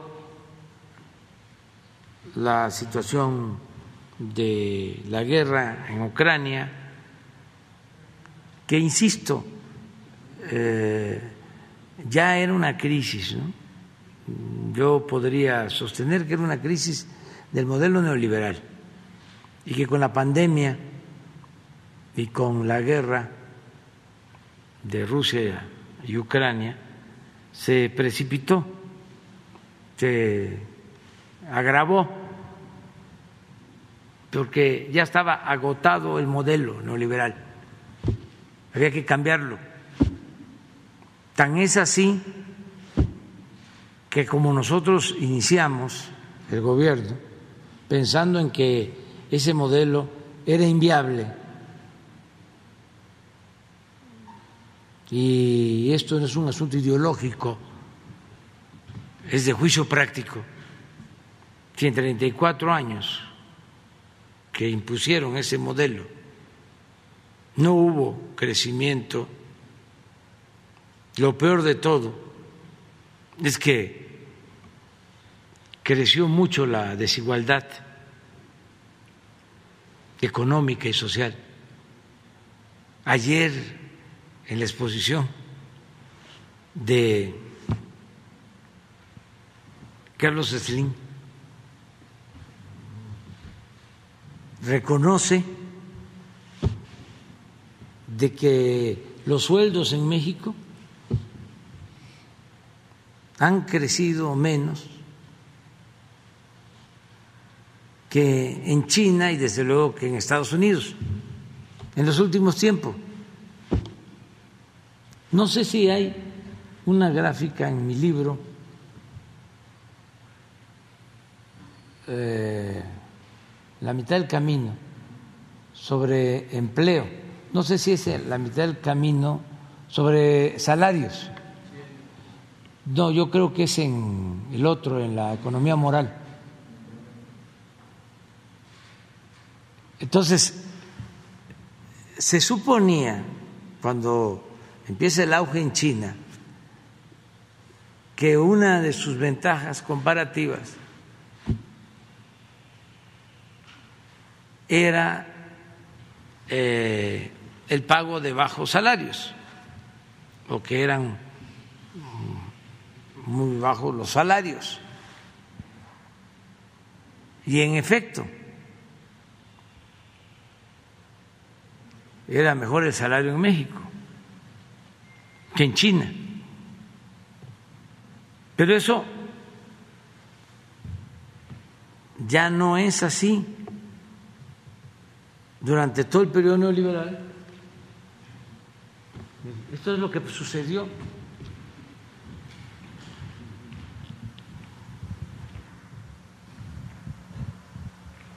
es 2000.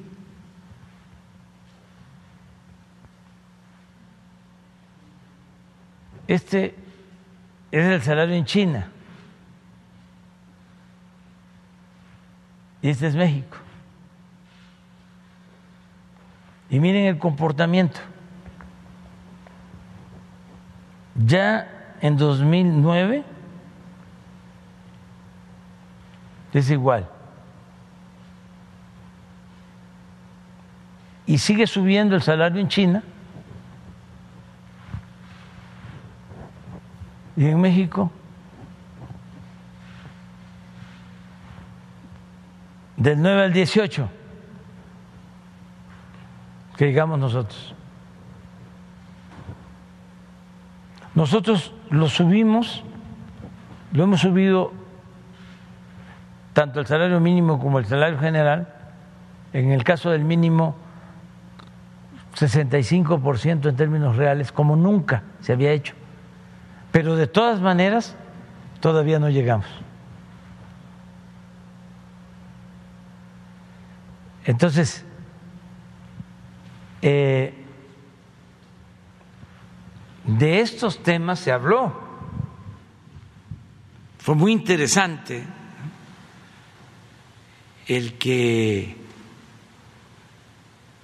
se esté pensando no solo en producir, sino también en mejorar los salarios, en crear empleos. Ya es una visión distinta. La que hay. Eh, y también eh, es muy importante el buen uso de los energéticos, cuidar los energéticos y no abandonar la transición energética para no seguir dependiendo del petróleo, tenemos que pensar en energías alternativas.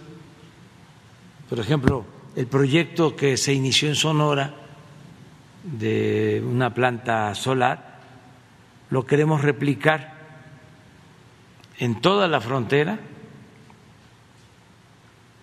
no solo para tener energía en nuestro país, sino poder exportar energía a países, perdón, a estados fronterizos de la Unión Americana. Eh, de eso hablamos. Entonces, siempre y cuando la planeación esté a cargo de la Secretaría de Energía y eh, el socio principal sea la Comisión Federal de Electricidad. Pero se puede eh, eh, permitir la inversión extranjera. En sociedad con la Comisión Federal de Electricidad, porque para tener energía nosotros en el norte y poder exportar energía eléctrica, eh, sí hay que replicar las plantas solares, pero necesitamos también plantas de gas de respaldo y necesitamos un tendido de líneas de transmisión entonces son inversiones fuertes, pero sí hay interés de parte de inversionistas estadounidenses. Eh, lo mismo en el caso del gas, que ahora están llevando gas de Estados Unidos a Europa. Y no tienen ya más capacidad, pero por ejemplo España ya está comprando de todo el gas que consume el 35% a empresas estadounidenses que llevan el gas en barcos en un proceso que se llama de liquefacción, este, congelan el gas, lo embarcan y allá eh, regasifican y ya los meten, meten el gas a los ductos. Pero ya el 35% del gas de España ya lo está abasteciendo Estados Unidos. Entonces, eh, no hay suficientes plantas de liquefacción. En el caso de México hay dos contratos ya firmados. Una planta de liquefacción en Ensenada, que son alrededor de cinco mil millones de dólares, y otra eh, planta de liquefacción. En Altamira, en el Golfo. Eh, pero hay proyectos para una en Puerto Libertad, en el mar de Cortés, que ahora se llama Mar de California, de Baja California. Este, otra en Salina Cruz, si se resuelve lo del derecho del vía para un gasoducto, y otra en Coatzacoalcos. Entonces, todo eso es inversión. También comentarles que eh, para fortalecer eh, nuestra autosuficiencia energética ya se autorizó la construcción de una nueva coquizadora en Salina Cruz. Ya no vamos a producir combustóleo vamos a producir eh, gasolinas, todo va a ser gasolinas. Y esto significa más rentabilidad y menos contaminación. Eh, entonces ya son dos plantas coquizadoras, una en Tula y otra en eh, Salina Cruz. Son inversiones también para que tengan la información de seis mil millones de dólares eh, en, las, en las dos. Y es presupuesto público, no eh, son créditos y son plantas de Pemex de la nación, las dos. Este fin de semana, mañana, voy a hacer una gira de trabajo para ver plantas, pero de eh, fertilizantes. Voy a una reserva de piedra fosfórica en Baja California Sur, voy a una planta también de fertilizantes que se adquirió, que está muy abandonada y que la vamos a rehabilitar porque necesitamos los fertilizantes, en eh, Lázaro Cárdenas, Michoacán.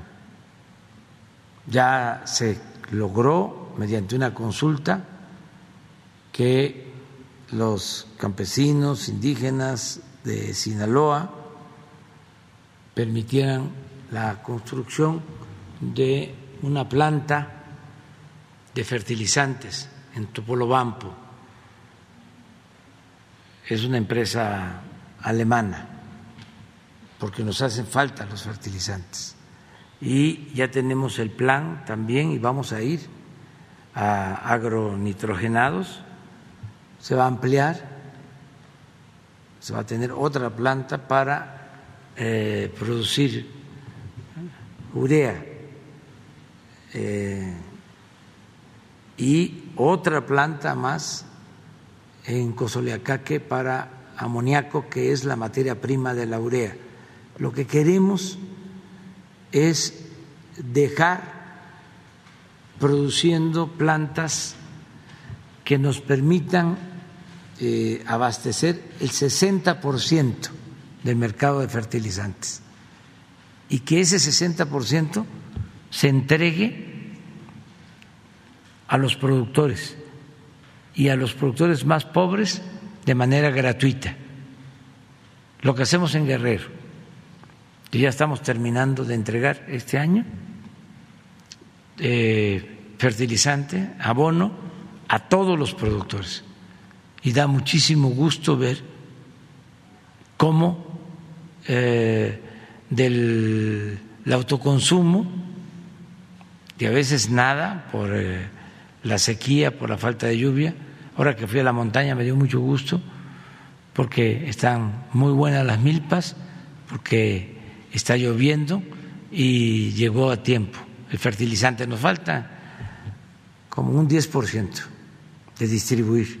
Pero ese programa se va a ampliar a Chiapas, a Oaxaca, a Zacatecas, a Nayarit, a Durango, a Puebla, Morelos, el Estado de México. Estamos viendo cómo lo vamos a ir ampliando y para eso las plantas de eh, fertilizantes, porque la materia prima es el gas y lo tenemos y tenemos los ductos.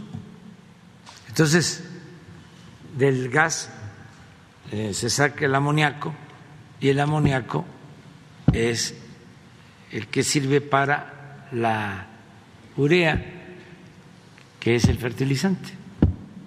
Entonces, eh, ahora con la guerra, el precio del fertilizante se fue arriba. Antes también, aunque les moleste a los conservadores, éramos autosuficientes en fertilizantes, pero desmantelaron todo. Todo, privatizaron todo y ahora pues estamos recuperando lo que se puede para tener nuestro fertilizante y ser autosuficientes en lo alimentario, porque la lección mayor, la enseñanza mayor es ser autosuficientes en alimentos y ser autosuficientes en energéticos. Es fundamental. Nada del pensamiento trasnochado neoliberal de que en un mundo globalizado no hace falta producir, porque lo que se necesita se puede comprar afuera. Eso es una falacia. Nos engañaron con eso. Decían, ¿para qué impulsas el campo? ¿Para qué apoyas el campo? ¿Para qué tienes plantas de fertilizante? ¿Para qué apoyas a los productores? ¿Para qué fomentas el sector agropecuario? Si necesitas maíz, si necesitas frijol, si necesitas arroz, lo compras. ¿Para qué vas a hacer refinerías? Vende petróleo crudo Ahí está el negocio.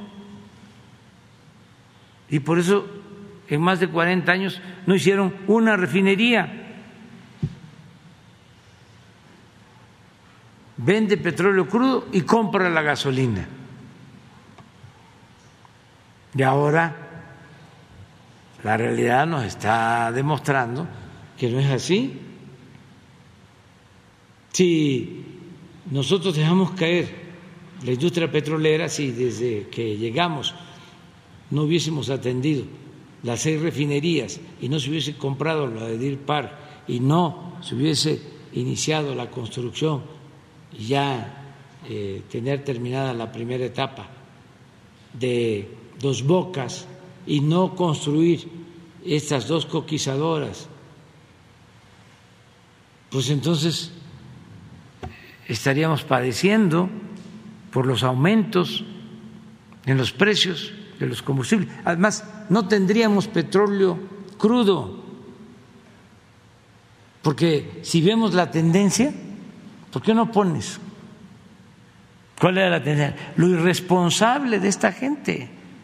Íbamos a estar hoy importando crudo.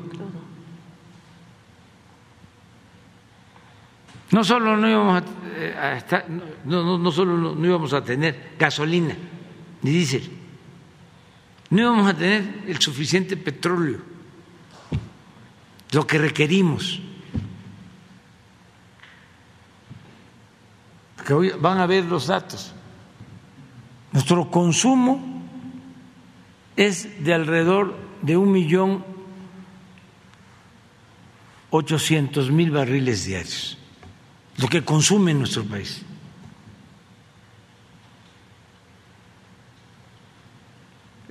Eso es lo que nosotros pensamos.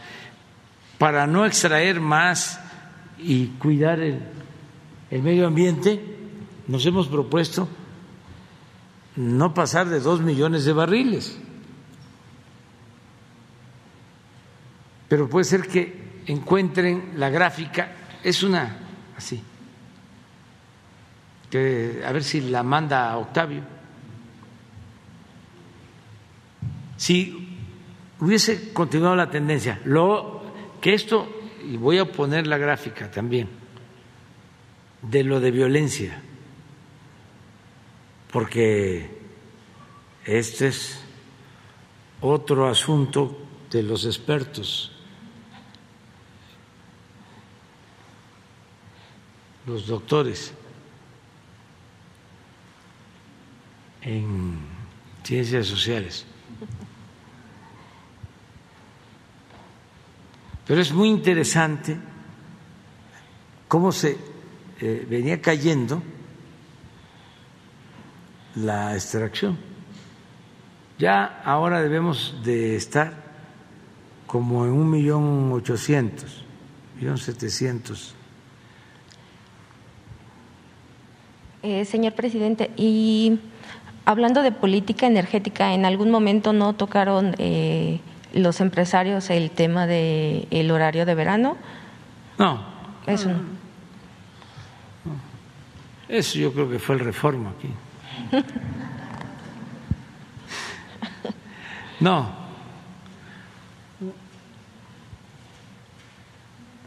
Eso no hubo ningún problema de nada.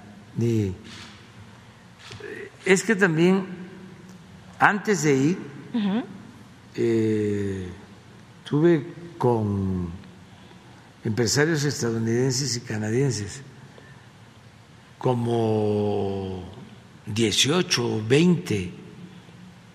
En las reuniones que tuvo aquí. Reuniones. Para ver caso por caso. Y eso nos ayudó mucho.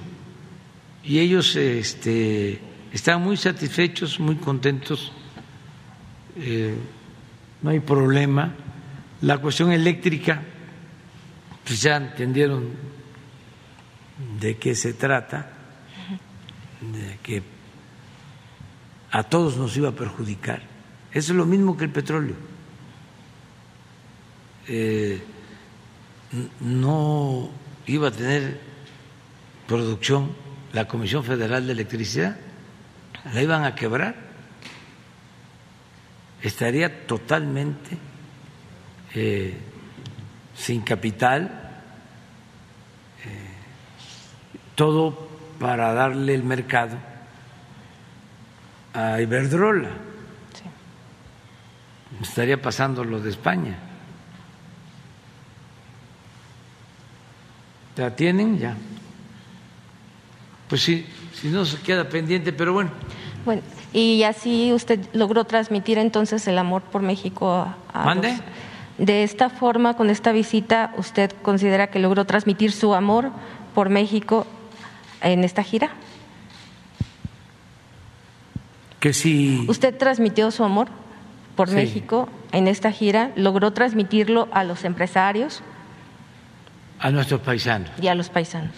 No, Gracias. esos son únicos. Miren, en todo el mundo Gracias. eh, los migrantes son excepcionales. Hay algo especial. Los mexicanos que vivimos aquí somos de una forma y los que, mexicanos que viven allá tienen algo excepcional, muy especial. O sea, un profundo amor a México. Quizá como nosotros estamos aquí, ¿sí? no añoramos ¿sí? nuestra tierra, nuestra agua, nuestra patria. Pero, ¿cuál es la canción más este, escuchada? Que lejos estoy. México lindo y querido, sí. Pero con un sentimiento, o sea, ahí está la defensa pues, de México. Mucho amor a nuestro país, mucho, mucho, mucho amor. Entonces, este, eso no, llegaron de, de Nueva York y de otras partes, y les preguntaba yo, ¿y de dónde son? Zacatecas y San Luis, y Chiapas, y Oaxaca, la Ciudad de México, de todos lados.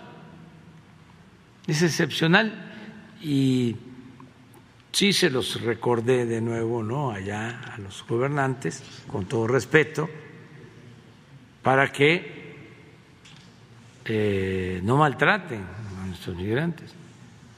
Les recordé porque ese dato se ocultaba. El primer lugar es México, con 38 millones de eh, habitantes mexicanos en Estados Unidos, padres, hijos. Incluso con una revisión que hicieron al censo, ya se habla de más de 40 millones. Y el segundo lugar son nuestros hermanos puertorriqueños, con 5 millones, de 40 a 5. Segundo lugar. Y tercer lugar, nuestros hermanos de Cuba, 4 millones. Y tienen nuestros hermanos de Cuba los políticos sobre todo, una influencia tremenda. Ellos son los que eh, tienen bloqueado a Cuba.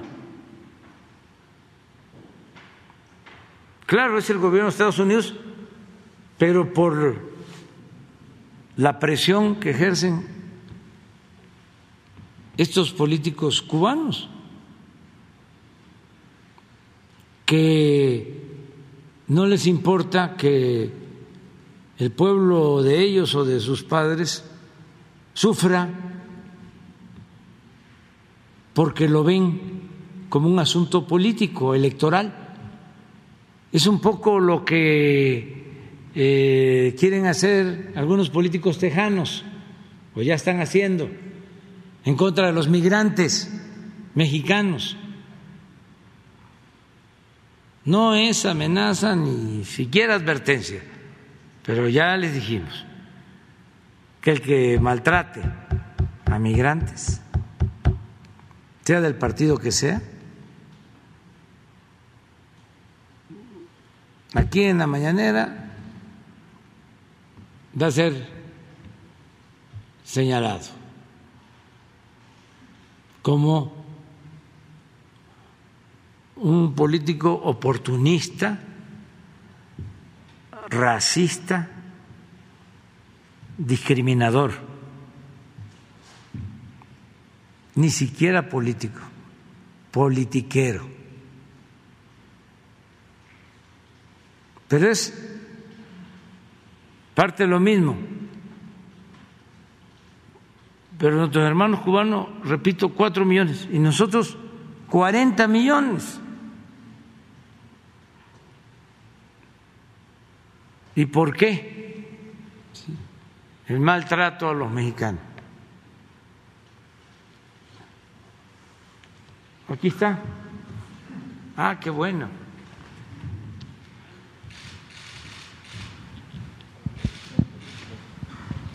Este es 12. 2 millones 548 mil en el 12. Con Fox en el 2004, acá estaba, 3 millones 400 mil barriles diarios. Y fue cayendo. Ay, ¿por qué fueron estos 3 millones 400 mil? Porque acabaron con Cantarel lo exprimieron, le inyectaron nitrógeno para extraer todo el petróleo, contaminaron los pozos, un desastre. Después de producir cantarel, de extraerse de cantarel solo más de dos millones de barriles diarios, ahora Cantarel está produciendo 150 mil barriles. Lo acabaron. No hubo una explotación racional, sino era sacar todo. Bueno, y miren cómo se fue cayendo. Y aquí llegamos nosotros. Este dice un millón ochocientos treinta y tres pero en diciembre, ya del 19, estaba como un millón seiscientos.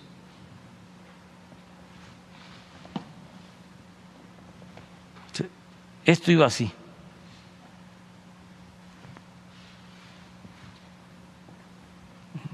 Y aquí lo agarramos. 21, 1, 802 los que les comentaba. Y estas son nuestras proyecciones. Pero hasta acá no vamos a llegar. Esto es lo que quieren los de Pemex. Octavio. Y este no vamos a pasar de dos, que es lo que necesitamos.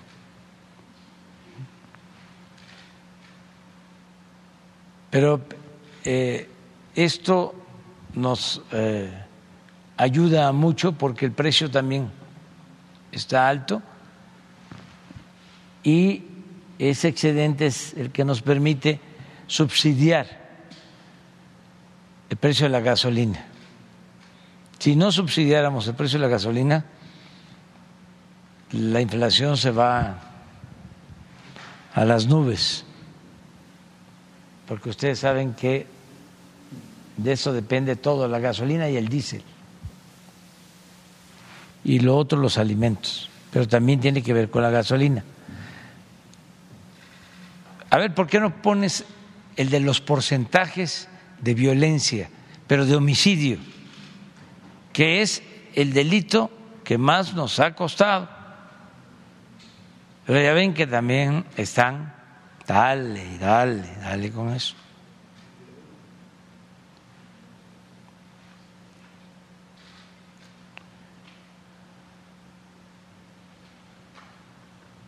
el de los porcentajes.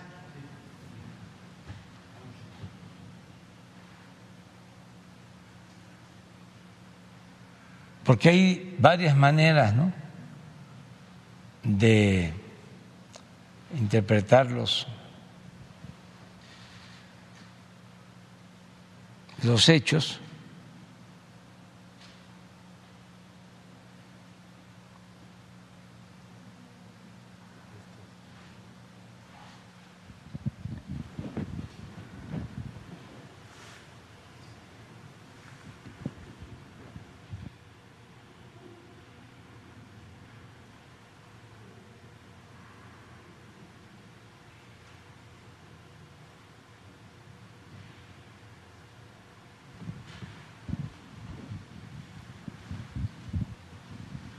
Sí, pero hay uno que es por sexenio.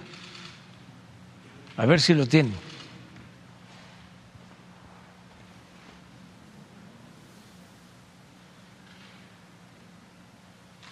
Aquí se ve. No, pero hay otro, el de Calderón.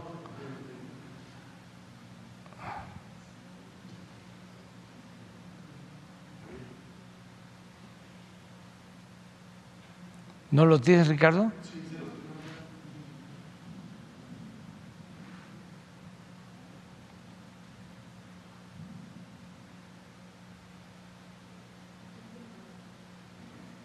Este también es importante. Aquí fue subiendo, subiendo. Aquí llegamos. Toda la tendencia arriba, arriba, arriba. Y ya empezamos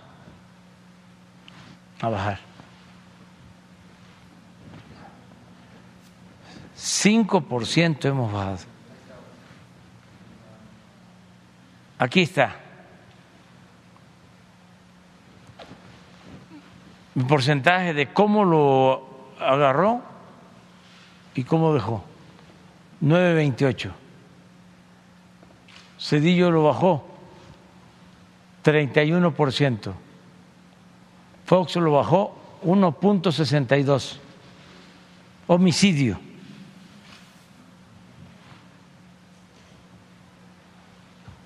Calderón, campeón, no le va a gustar. Casi 200% de cómo lo encontró.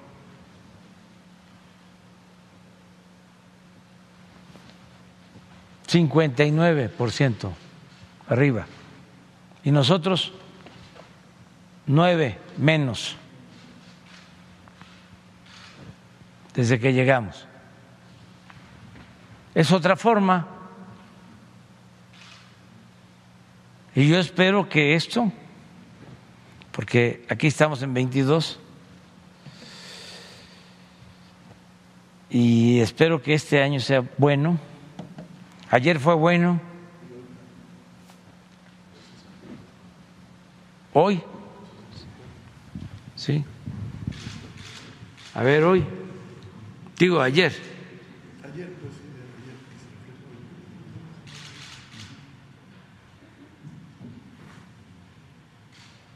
Esto es Sinegi.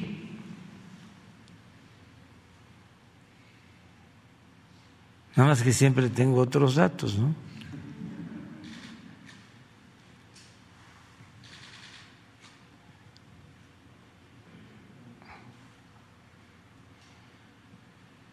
Y vamos avanzando.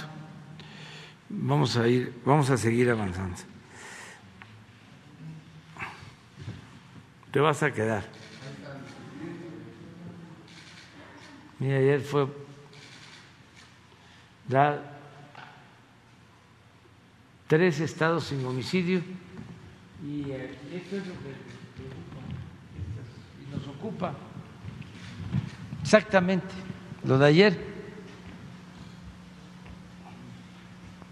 Y si le seguimos hasta acá, estos son los estados.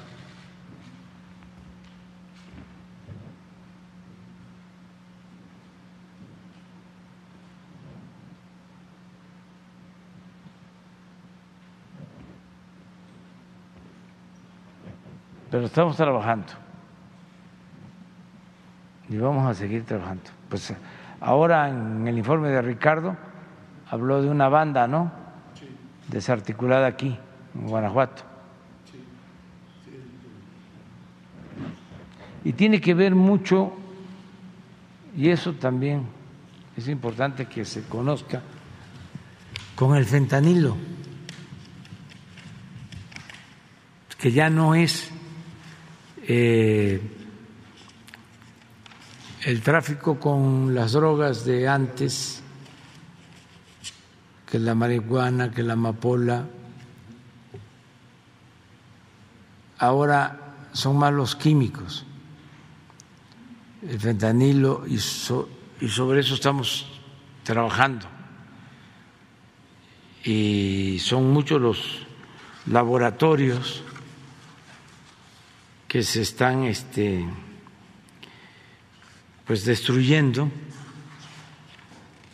y es una cantidad considerable de eh, fentanilo que se decomisa constantemente, equivalente a dosis. Es que además el precio ya de los químicos es muchísimo mayor que el de las otras drogas también son ultra dañinas, peligrosas, mortales.